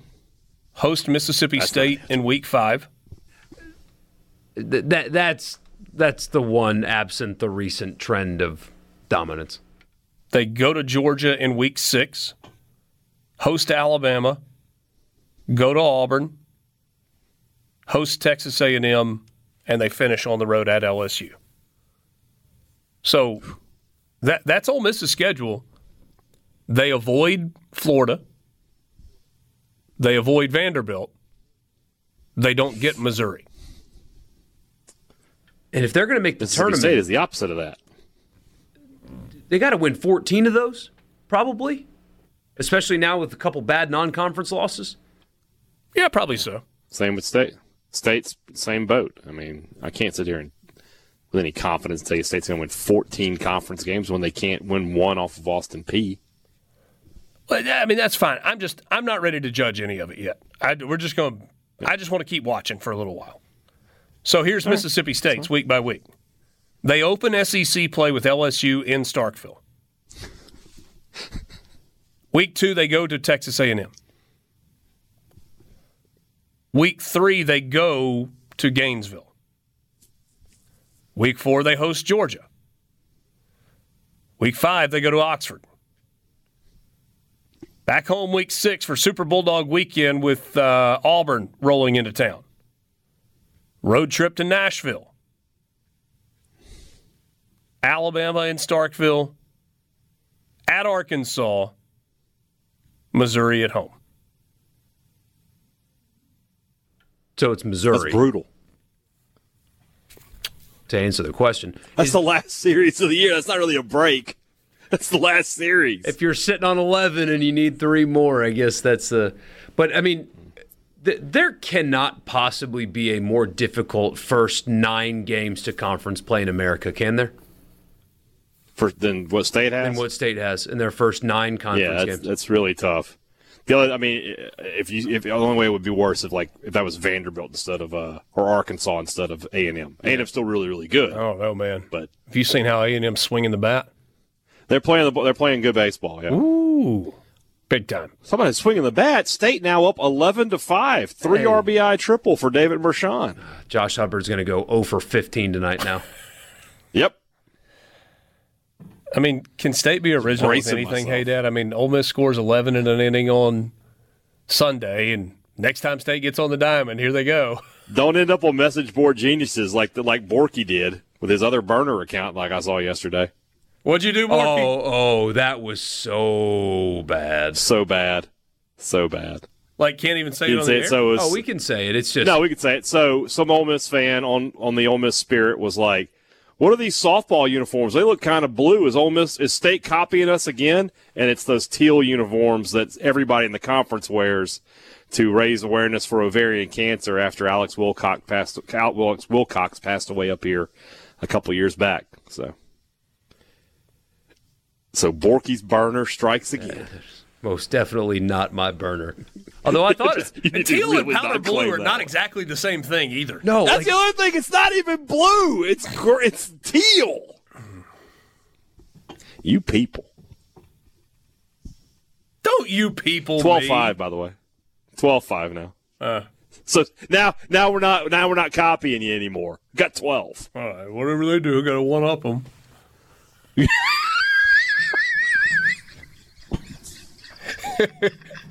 I got him, Bork. I got him. Look at him. oh, I got him. sorry, sorry for the cough there, y'all. We um, Oh goodness. we spent a little bit of time on this earlier. Let's um, circle back around. Similarities and differences from the first time Mississippi State and Kentucky met. Remember, it was a 90 to 77 win, a 13 point victory. What happened in the first game that shapes your thoughts on what might happen tonight? We will try to answer that question when we come back. Sports Talk Mississippi with you in the Pearl River Resort Studio. Sports Talk Mississippi, covering your Mississippi team with live reports from games and practices, plus exclusive interviews. Weekday afternoons starting at 3 on supertalk.fm, the Supertalk Mississippi app, and always live on your local Supertalk Mississippi radio station.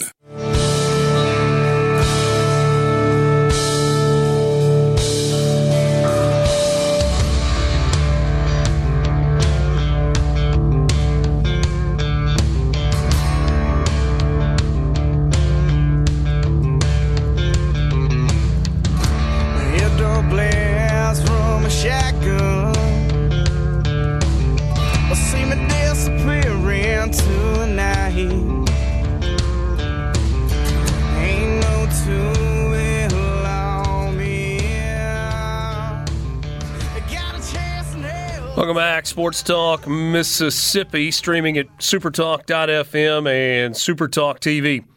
Thanks for being with us this afternoon in the Pearl River Resort studio. Check them out online at pearlriverresort.com. That's pearlriverresort.com. Alongside Michael Borky and Brian Hadad, I'm Richard Cross. Thanks for being with us today.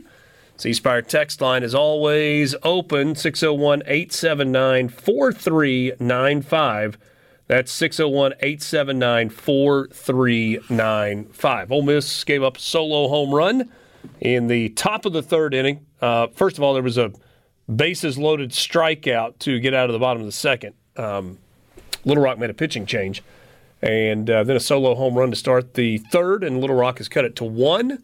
It is three to two. The Trojans leading it over Ole Miss and Mississippi State, uh, firmly now in control of their game at Jackson State, leading it thirteen to five through three. That took a while. That's a good way of putting it. Yeah. Uh, all right. Hadad. I um, I teased this before the break. Thinking back to the first meeting, what do we learn from the first meeting that might inform what we think we will see tonight when Kentucky and Mississippi State meet? Well, this isn't something that requires a scholar to know, but if you go back to that first game, I'm pretty sure the stat line for Josh Hubbard was one for 11 from the field. He can't have that. Know, uh, he doesn't have to give you 32 points tonight, but he's got to be around his average. He's got to be around 15, 16, 17 points for Mississippi State to have a chance in this game. And then, you know, I, I, I need to bring the box score up, I guess, but as I recall, you know, State turned the ball over. That, that was during that stretch of this of the season for Mississippi State where they were really having a problem uh, turning the ball over. And Kentucky, you know, it was one of those things where you go to Rupp, they get a couple early buckets, they get a couple of early turnovers, that crowd gets into it, and the next thing you know, you're down 15 points.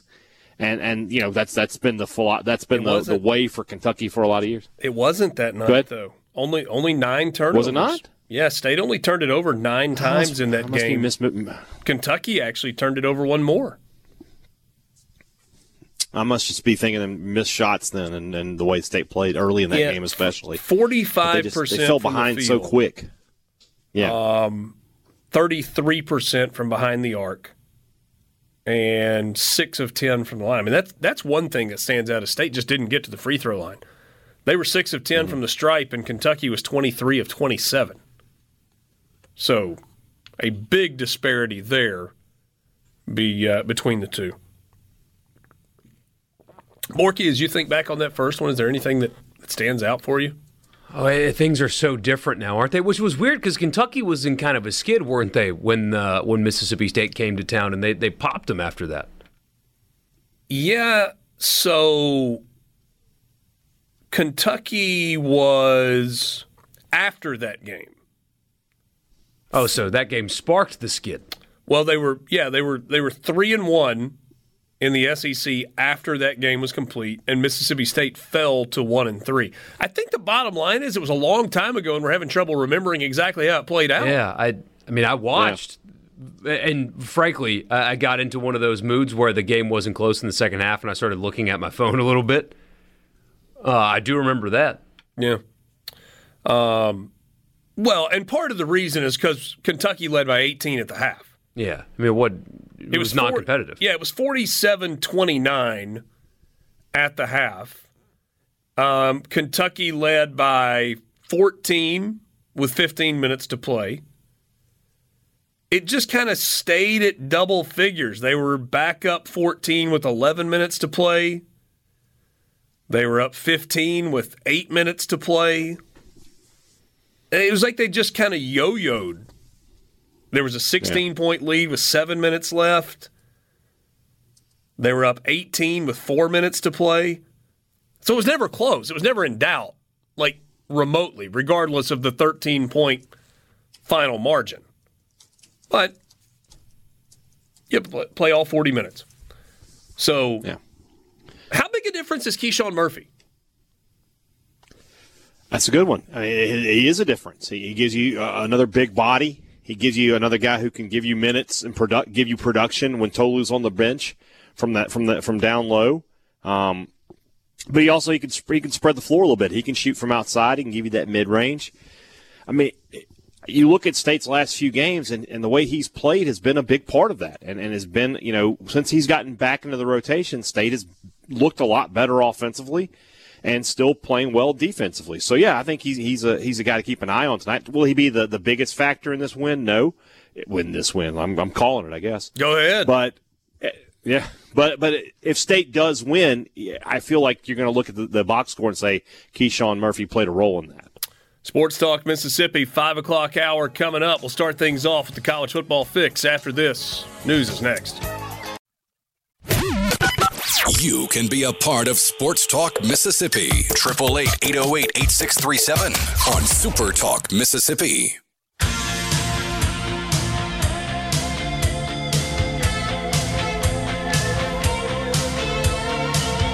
Welcome back, 5 o'clock hour. Sports Talk Mississippi in the Pearl River Resort studio. Visit them online at pearlriverresort.com. C Spire text line is open at 601 879 4395. But we start this hour off on the Farm Bureau guest line. Check out favorites.com and go with the home team. Mississippi Farm Bureau. Kendall Rogers from D1 Baseball, D1Baseball.com. If you're not a subscriber, like, I don't even know if we can be friends at this point. There is so much great content at D1 Baseball. If you are a college baseball fan, it's uh, it's the go-to spot. Kendall, we always appreciate your time. Um, I've never really jumped on this train. I don't know why I feel differently this year because the weather's been spectacular for the the first two weekends where where we are. Is it time for us to seriously consider pushing the start of college baseball back at least a couple of weeks till around the first of March?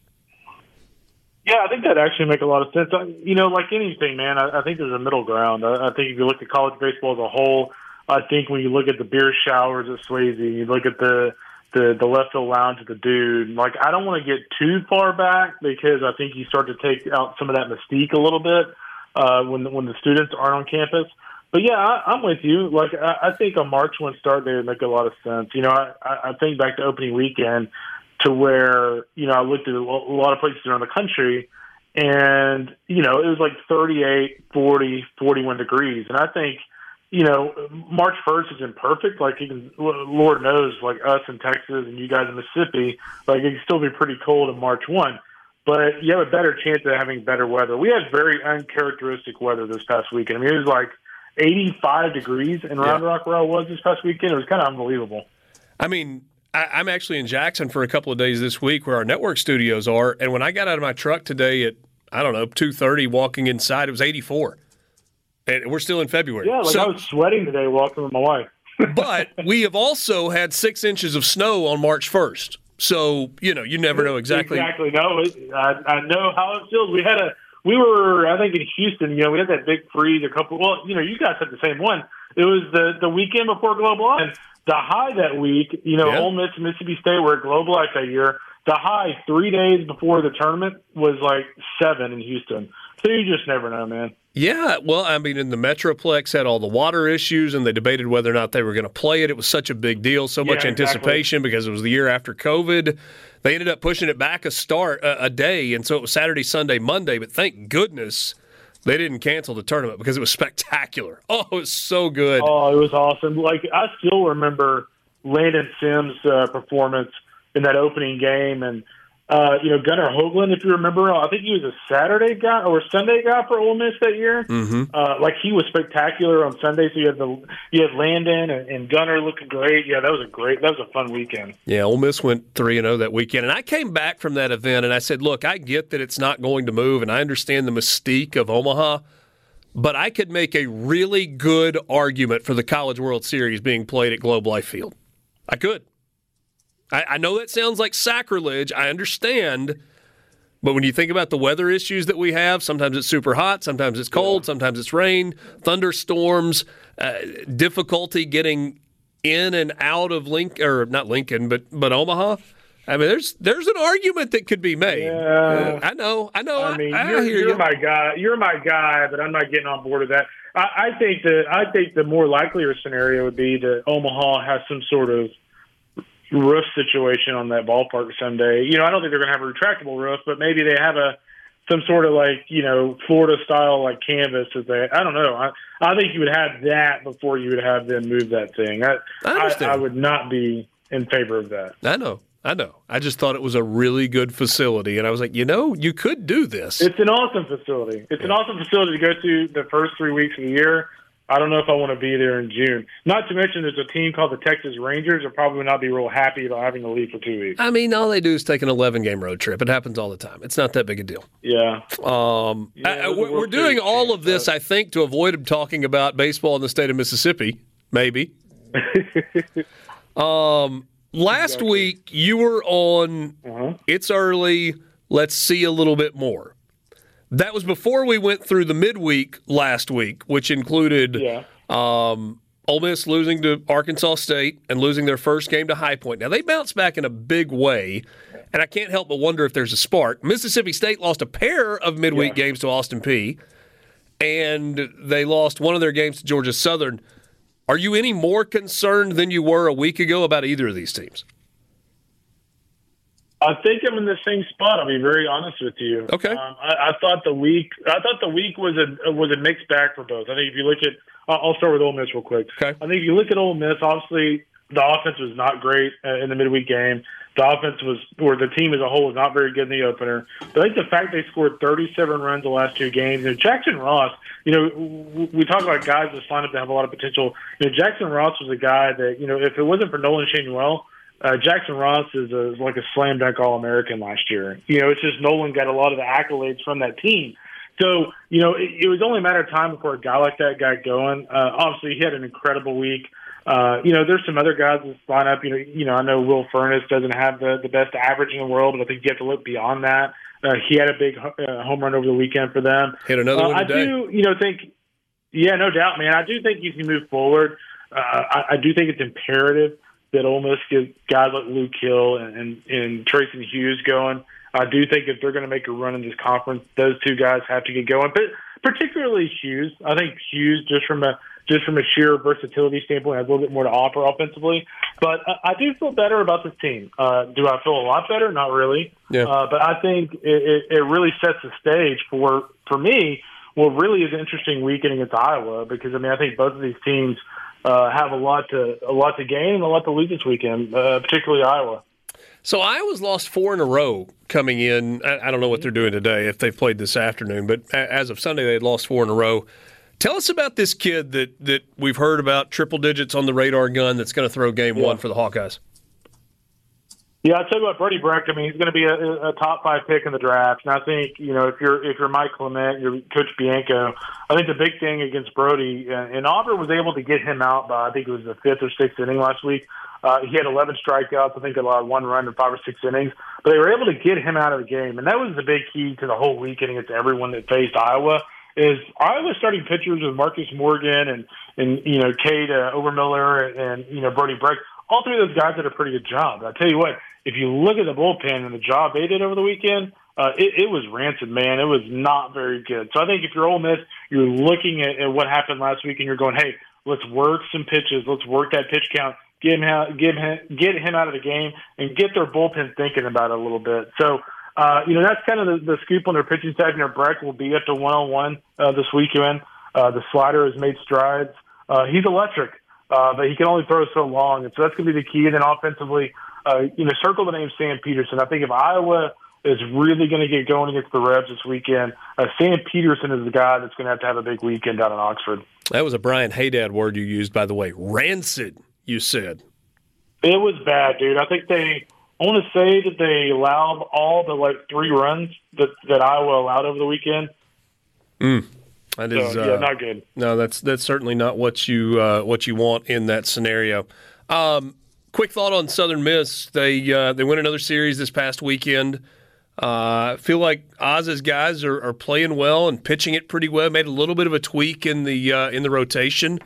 Um, still had Niko Mazza starting, but but brought Cross out of the pen from a matchup standpoint. Yeah, how about that? You know, I think the big thing with them is can they get their offense going? I, I still kind of like we talked about Ole Miss, you know, last week and their offense and Southern Miss's offense last week. I still feel like guys like say Wilks and and Paetow and and what and Monistere. I know Monistere is doing a little bit better now, but they really need to get their offense going. Indiana yeah. State's very good; they can really pitch. But yeah, I mean, Southern Miss is going to pitch. It's just a matter of whether or not the offense kind of come through. I think a lot, a lot like Ole Miss uh, up the road. Uh, I think their offense will kind of figure things out. But yeah, that that is a big series. You know, Missouri State was a favorite in Missouri Valley, uh, along with Indiana State. So you got the two teams, the two top teams in the Mo Valley down in Hattiesburg. Uh, Indiana State or Southern Miss, the winner of that series could very well be ranked uh, here in a week. Okay, we'll uh, we'll certainly keep an eye on that. Hey, is Arkansas for real? They, I feel like they've played kind of a hard schedule. I guess four with James Madison. Man, those arms, Hagen Smith, Brady Tygart, um, all the, the third kid whose name I can't remember, Mason. Anyway, um, uh, Mason Molina. Yeah, you know, I, I think they are very legit on the mound. I mean, they've got Texas Tech's Friday night guy from last year, their Sunday guy. You know, Hagen Smith had a had a performance for the ages last week. Could very well be a top two pick in the draft. Uh, and, and then you look at Brady Tygart, who's done a terrific job uh, transitioning from from the bullpen to the rotation. I feel great about their pitching. Uh, I will say this: I watched a couple of their games over the weekend, and I think their offense is a very long way to go. But I do think Arkansas is one of those teams that they're not going to have to be great offensively this year. I think if they can just be decent offensively, they're still probably going to win 40 to 45 games. Kendall, thanks as always for your time. We'll talk to you next Monday or Tuesday. What is today? Tuesday. We'll talk to you next Tuesday. You got it, brother. Be good. Kendall Rogers, D1Baseball.com, joining us on the Farm Bureau guest line. Check out favorites.com and go with the home team, Mississippi Farm Bureau. Was that a case of copyright infringement, Hadad? Rancid? No, putrid is my word. Oh, putrid. Putrid. Eh, it's a cousin to rancid. We'll be back.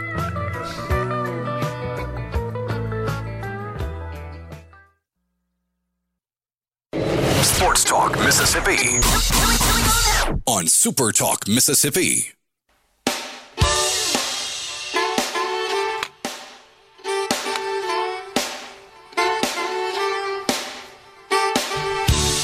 Always appreciate Kendall Rogers joining us on Tuesdays to start the 5 o'clock hour from D1 Baseball. Kendall and all guests appear on the Farm Bureau guest line. Check out favorites.com and go with the home team, Mississippi Farm Bureau. What does that mean? Well, that means you got local agents in all 82 counties in Mississippi. I'm a Farm Bureau member, and uh, just a little, uh, you know, personalized service. Got a call from uh, Brad Smith, my agent in Oxford, earlier this week, and he was like, "Hey, you've got um, a, a premium that's due here coming up in three or four days. How do you want to handle this?" And we got it worked out. And he's like, and look, you're going to get this correspondence in the mail, and it means this. Just kind of checking in, making sure everything was good. Before we hang up, he's like, hey, call me if you need anything. You got any questions, don't hesitate to reach out. It's a service you'll get as well. Uh, if you are a Farm Bureau customer uh, with uh, locations in all 82 counties in the state of Mississippi. We're glad to be with you this afternoon on Sports Talk Mississippi in the Pearl River Resort studio. Richard Cross, Brian Hadad, Michael Borky. Quick baseball scoreboard update. Now 13 to 6 as Jackson State got a run in the top of the fifth inning. Bulldogs with a seven run lead. Uh, runners at the corners with two down for Jackson State. Ole Miss leading three to two over Little Rock, but threatening in the bottom of the fourth. Bases loaded, nobody out, and a pitching change for Little Rock. Let's jump into the college football fix.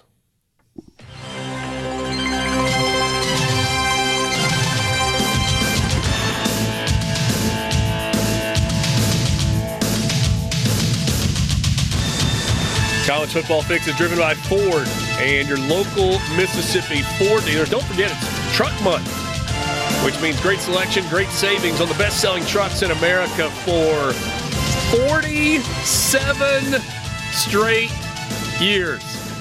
We're closing in on half a century that F Series has been the number one selling truck in America. Hadad, I feel like I should let you take this one. I feel like it plays right into uh, your cross one theme. a first of its kind NIL deal was announced today. Ole Miss quarterback Jackson Dart has signed an NIL deal with Nicholas Air, making NIL history. The Ole Miss quarterback inked an endorsement deal with Nicholas Air, making it the first partnership of its kind facilitated by his sports managing a marketing company and his agent, I suppose. The deal calls for Dart to have hours on Nicholas Air's fleet of private jets for travel, training, and philanthropy. Okay. It is good to be a starting quarterback in the SEC. He's got a couple more Philanthropy. more. Yeah, a couple more coming too. I, I'd be willing to bet that one of those flights is used to take the wide receivers out to California again, like they did uh, last summer. But d- a- aside How from charitable. yeah, yeah, exactly. You write that off. Um, but what, what makes this interesting, a- at least to me, aside from the fact that you've got college football players signing endorsement deals with private jet companies, imagine saying that phrase out loud 10 years ago. But all the talk when NIL became a thing, you guys remember this, was only the big programs are going to have success. Only the big programs. Everything is going to center around these few programs, and everybody else is going to suffer. They weren't talking about Ole Miss when they were talking about those programs that's going to thrive in that era or have these kind of opportunities. It was Ohio State, Southern Cal, Alabama. All these programs in the big cities, they're going to get all this money, and the players are so marketable. Georgia Tech's going to become a force because they're in Atlanta. No, not really. This says that you can play at Ole Miss and have marketable value and unique deals like free private jet flights. I don't know how many hours are in the deal. I, I, I don't. I don't know if it's uh, if he's got ten hours or twenty hours or thirty hours or what it is. We just saw in Steve Sarkisian's new contract, he gets twenty hours of private jet use. Um. So, uh, and Was that a month? no, no, no. A year? Yeah, a year. Which doesn't sound like a lot, but when you're flying on a private jet, and I'm assuming that they're not counting like deadhead time. I mean, you fly from Austin to Vail, and it takes an hour and 45 minutes. And we know that college football coaches don't necessarily have that much. I mean, Austin to the Bahamas would be at most a two and a half hour flight. So it gives him the ability to go on three, four, five vacation trips without it costing him anything in terms of travel. So again, I, I don't know how much this deal is with Jackson Dart and what an hourly rate is with a private jet company varies based on the type of aircraft you're flying on. Uh, if you're on one of the smaller jets within uh, a given company's fleet, you're probably in the six to seven thousand dollars an hour range. If you're on a bigger jet, like a, I mean, if you're flying on a G650, a Gulfstream G650, you're probably closer to twenty thousand dollars an hour. So you can do the math and you know figure out you know what the value of this deal is. I mean, if he's got twenty hours on a smallish size jet at eight thousand dollars an hour retail, yeah, it's a between one hundred fifty and two hundred thousand dollars sponsorship deal. Yeah. And again, I have no idea how many. said it best. Then it's good to be Jackson Dart. It's good to be him, but it does. It's something that Lane Kiffin can point to moving forward when he's recruiting quarterbacks, and you can come to Ole Miss and have that if you play quarterback here, and that's not what people thought you'd be able to say when this started. But but you know what? Different than some of these deals that we've seen or heard about. Jackson Dart's earned it. Right? He's performed on the field in the last two seasons. He is the face of the Ole Miss football program. He's going to pre- be a preseason All SEC type quarterback. I mean, I don't know if he's going to be first team, second team, third team, whatever. Uh, what do you th- What would your guess be? He'll Third get team. some first team votes. He'll get some first team votes, but yeah, probably be third team behind Beck and uh, and Ewers. possibly second, possibly people might give him Possibly. yeah the the nod over Beck, but Milroe. anybody voting for Milrose, Well, I, I wouldn't go that far. I wouldn't go that far. He could have a good year, but I, I think the the last image you have of Milroe, the way he played in that playoff game, Yeah. hurts his ability to be preseason All SEC. I guess the point though that I'm making is he's going to be a third year starter at a program that is predicted to be in contention for the playoff, as opposed to, and I'm not picking on the young man. Good for him, Nico Iamaleava, who hmm. reportedly got a massive deal coming out of high school. It was, it was. This is what it's going to take for us to get him, as opposed to this is what he has earned. Jackson Dart in his first year at Ole Miss, NIL was, was good to him. Last year, NIL was very good to him. And by the way, I'm just using it as an acronym. There are people that are all up in arms about, oh, is it NIL? Is it pay for play? I I don't care what you call it. We all know what it is. It's all the same thing. Th- There's another thing to consider here too, in that, and eh, don't clip this, Borky, but Ole Ole Miss is a hot brand right now. Mm-hmm. You know, O- Ole Miss has this this rep now the party and the sip thing. We've talked about that. It's taken off, and so if you're a company, that's that's a branding idea that you want to be with. Hey, okay, we- we're, you can have a good time. Yeah, we want to be a part of that. So yeah, it all it's all kind of coming together there for for Jackson Dart to get a deal like this. I want the record to show that Hadad said it's taking off when talking about a airline deal with a football player. Well did. played. I did. Well played. But yeah, this is the, the true NIL. That that this is an actual endorsement deal that is earned by somebody that's actually marketable.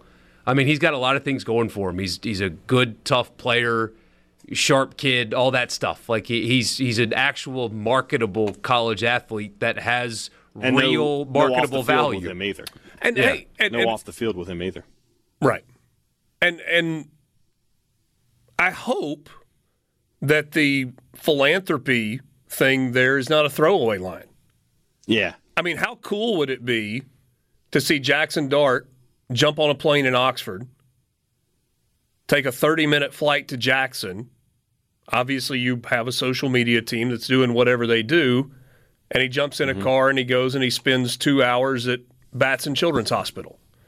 And he passes out, you know, teddy bears or signed footballs or gives away jerseys and visits with kids that are in the hospital there. And then he jumps back on the plane, gets back to Oxford, and doesn't miss a second of practice. I mean, mm-hmm. that that's like brand activation if you're talking about something along that. And your whole travel training and philanthropy is not a throwaway line in a press release. It's something that you've activated. There you go.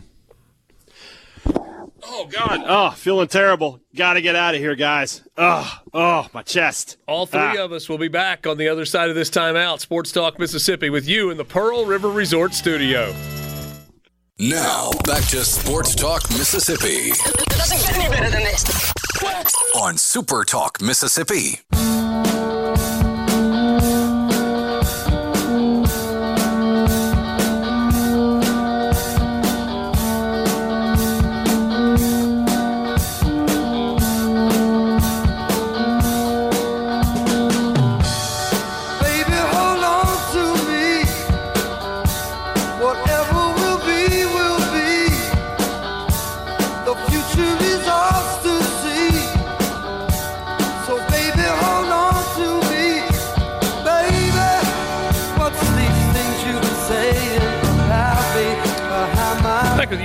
Sports Talk Mississippi, streaming at supertalk.fm and Supertalk TV. Thanks for being with us in the Pearl River Resort Studio. If you're still hanging with us, to you we tip our caps.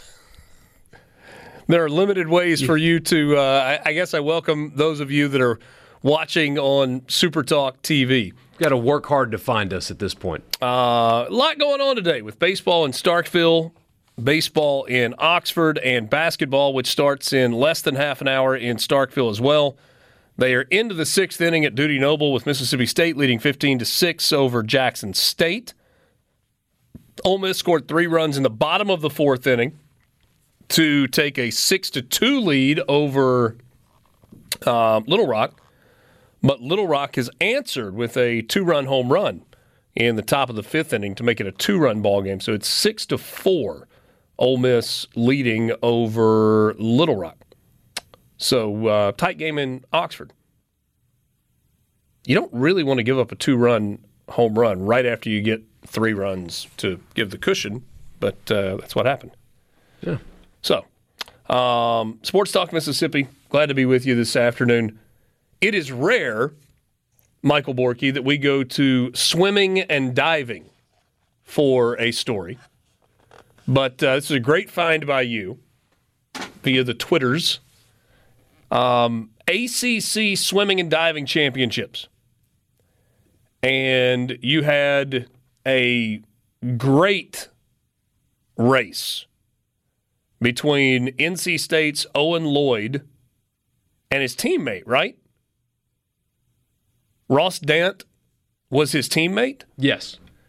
And so they were battling it out in the 1650 meter race. And they're a full length of the pool ahead of everybody else. They Nearly- destroyed everybody else. Nearly 50 meters, both of them ahead of everybody else.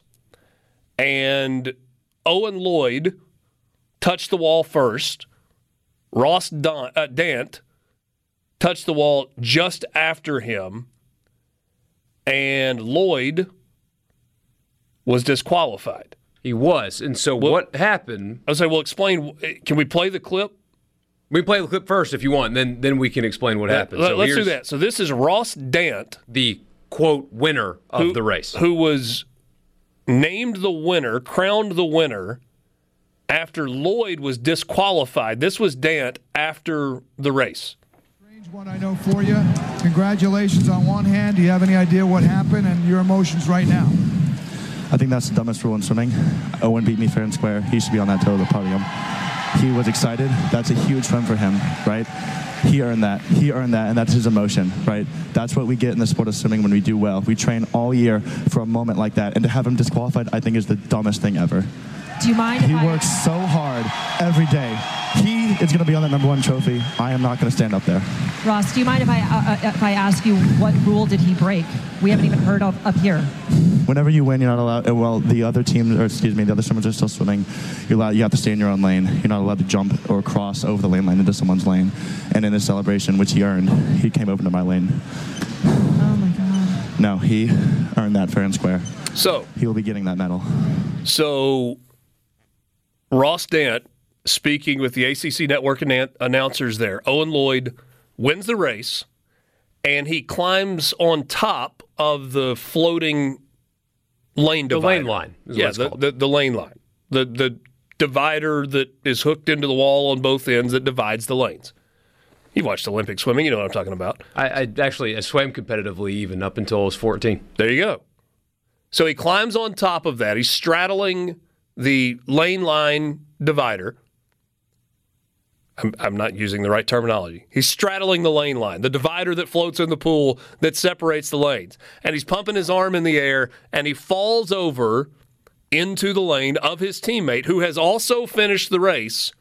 But technically, you still have swimmers in the water who have not yet finished the race. And therefore, that is a disqualifiable offense. And they take the trophy away from him. Gross. That disqualification only happened because the two of them won by too much. Because you, you see that in, in Olympics, right? That it'll be a close race. A guy will finish, and he will. Um, I mean, they will immediately like cross over into each other and give hugs, high fives, whatever, because they all finish right at the same time. No, it's what a cool lesson in sportsmanship, though. Mm-hmm. If I, if I were his dad, I'd be so proud. I mean, to watch my son, you know, win, but not win and, and handle it that way. But why is there not somebody involved that that takes a role and realizes? this is a unique circumstance and we should apply it in this way as opposed to if during the race he crossed over into somebody else's lane and obstructed them. You know what I mean? That's why the rule is there. So you don't like as you're swimming, like reach over and throw a right hook on the guy to slow him down. That's what it's there for. Mm-hmm. It just why don't we have that in in sports more where somebody's like, "Hey, that's not what this rule is for. Interpretation versus spirit, that kid won. Give him the trophy. It's crazy to me. And and so it was his own teammate who finished second who said he's getting that medal. I'm not standing on the first place spot he is. Now I don't know what they did at the podium when they handed out medals, but it sounds like Ross Dant was going to give the first place medal to his yeah. teammate who actually won the race. Really, really cool moment. Yeah, it's awesome. That's good stuff. And it's not the Olympics, by the way, also. And I'm not taking anything away whatsoever from the ACC championship in that particular race. That's a huge, huge deal. And you heard Ross Dant say that's what we work for all year long for a moment like that. He earned it. He gets the medal. And and you see the video. I mean, the, the other guy's just distraught uh, I mean, just yeah. crushed. Yeah. Tears coming out of his eyes, understandably so. Yeah, no doubt. No um no question about that. So, cool moment there in swimming and diving. I mean, a ridiculous moment that turns into a cool moment. Mm-hmm. C Spire text line is open 601 879 4395. Did Hadad get a sore throat? Something like that. He told us yesterday he was bailing at 5:30. Understandably so. Big one tonight at uh, at Humphrey Coliseum. Who's going to win?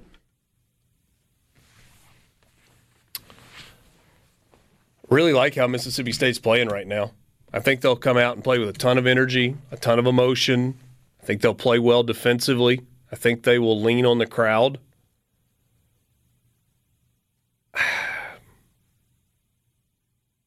My head tells me Mississippi State.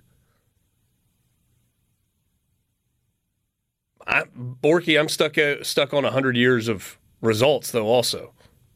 It feels like Kentucky rises to the occasion in games like this and moments like this, and they have through the years. Although Kentucky feels less invincible than they have at times. And look, Kentucky was good enough to win last week at LSU, and they actually hit the shot to go ahead with just a few seconds left in the game. And it came down to the final play, and LSU gets a tip in to win the game. Yeah. That was not the issue, though. The issue was Kentucky had some lapses defensively. They led by 15 with what, eight minutes left? Something like that. Yeah. Had a 15 point second half lead in that game against LSU. And so, you know, do they let a lead like that slip away? I, I don't know. I don't know how it I don't know how it all works out. I worry about Kentucky's offensive firepower. In so much as they have a lot of it? They just have a ton of it. They do. They, they absolutely do. Are they And, and you don't know who it's going to be on a given night, right? It could be Reed Sheppard, Sheppard, it could be Rob Dillingham, it could be Tre Mitchell, it could be the guy that's leading the SEC in conference games and scoring in Antonio Reeves.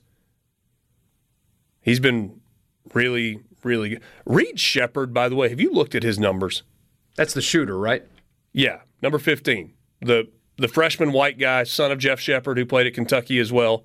He's shooting 52% from the field and 51% from three. That's unreal. And that's on 109 three point attempts this season. It's the third most three point attempts on the on the team. You might argue he should shoot more of them. But on top of that, he's got 112 assists and only 50 turnovers. I'm about to blow your mind. Okay. The greatest shooter, possibly the greatest shooter in the history of basketball, has one season in the NBA where he shot 50%. No, excuse me. One season where he shot 50% from the field. He has never shot 50% from three in his career. That is Steph Curry. Never happened. How many three point attempts does he have most seasons? 300? Yeah. So significantly more, but still. Yeah. We'll be back with you to wrap it up right after this.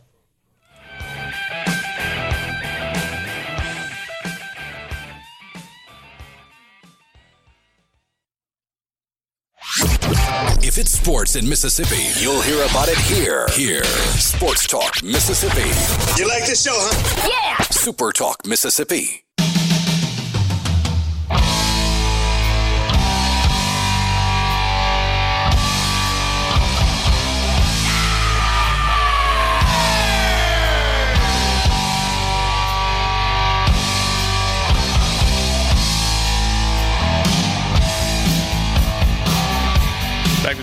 Sports Talk Mississippi on this Tuesday afternoon.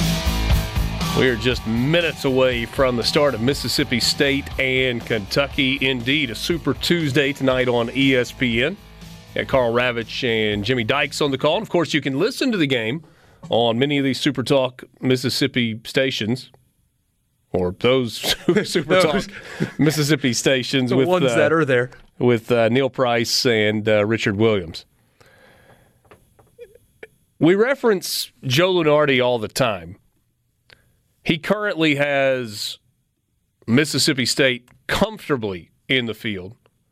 They're at number 28 now in the uh, in the RPI. In terms of seeding, he has Mississippi State at number 28 overall and has them as a seven seed. Ole Miss has now moved into the group of next four out for the NCAA tournament field. And they're 74th overall. They got a lot of work to do. And it includes if you don't want to have to go and make a run to like Saturday in the SEC tournament, that includes having to beat Alabama tomorrow night. Yeah. And just, for, just no way around it. for what it's worth, Jerry Palm, though, uh, very different. Has Ole Miss still among the last four in? Yeah. I Well- wonder what the, the, the discrepancy for Ole Miss for the two of them is coming from, because that's a pretty different outlook. Jerry Palm tells you they don't have to go undefeated. His, his last four in are Ole Miss, Gonzaga, Utah, and Wake Forest. And his first four out are Texas, Seton Hall, Providence, and Oregon.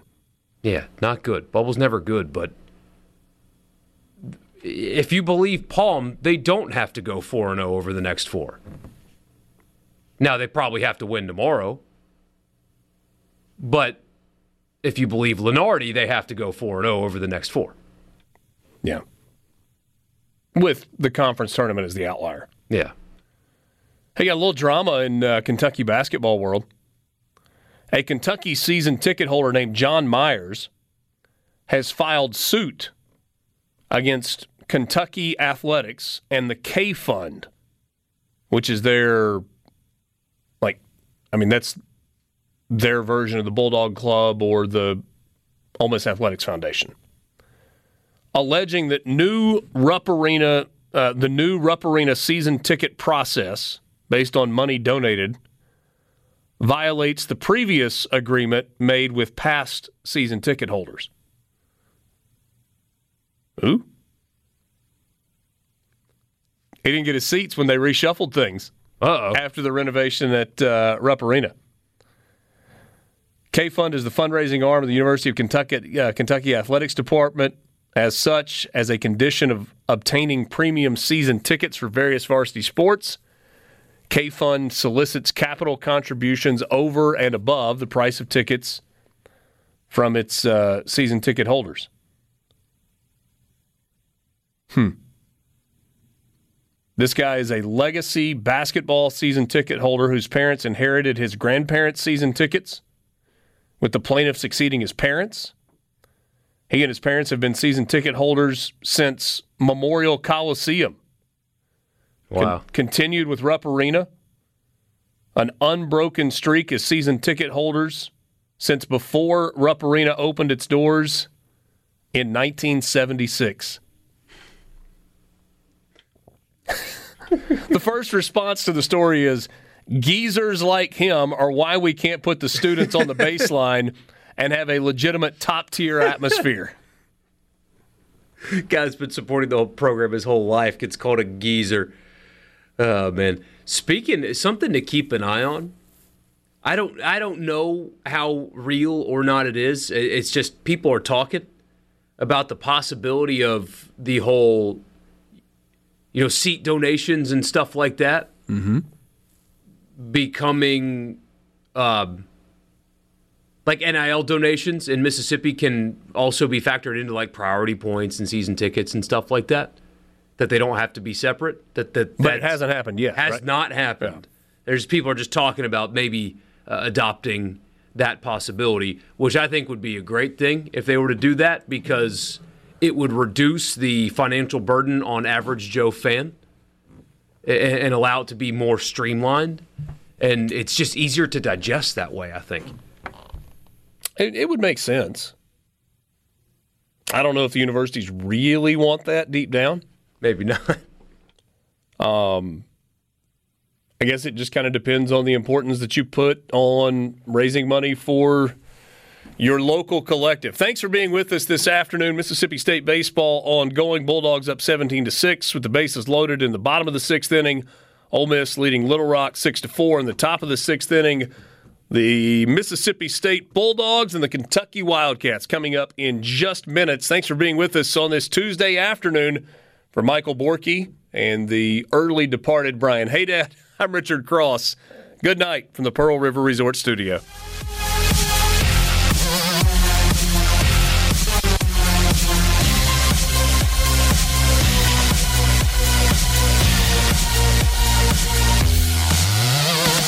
Running a business is tough. If you're struggling with HR benefits and payroll, you're not alone. Many businesses just don't have the resources to keep up. That's where MWG Employer Services comes in. We provide a full range of employer services with everything from payroll to benefits to HR services and compliance and can create a custom plan that fits your needs and budget. We're a Mississippi based company that can help you focus on what you do best growing your business. Call MWG Employer Services today at 601 206 7966 or go to A SuperTalk Mississippi media production.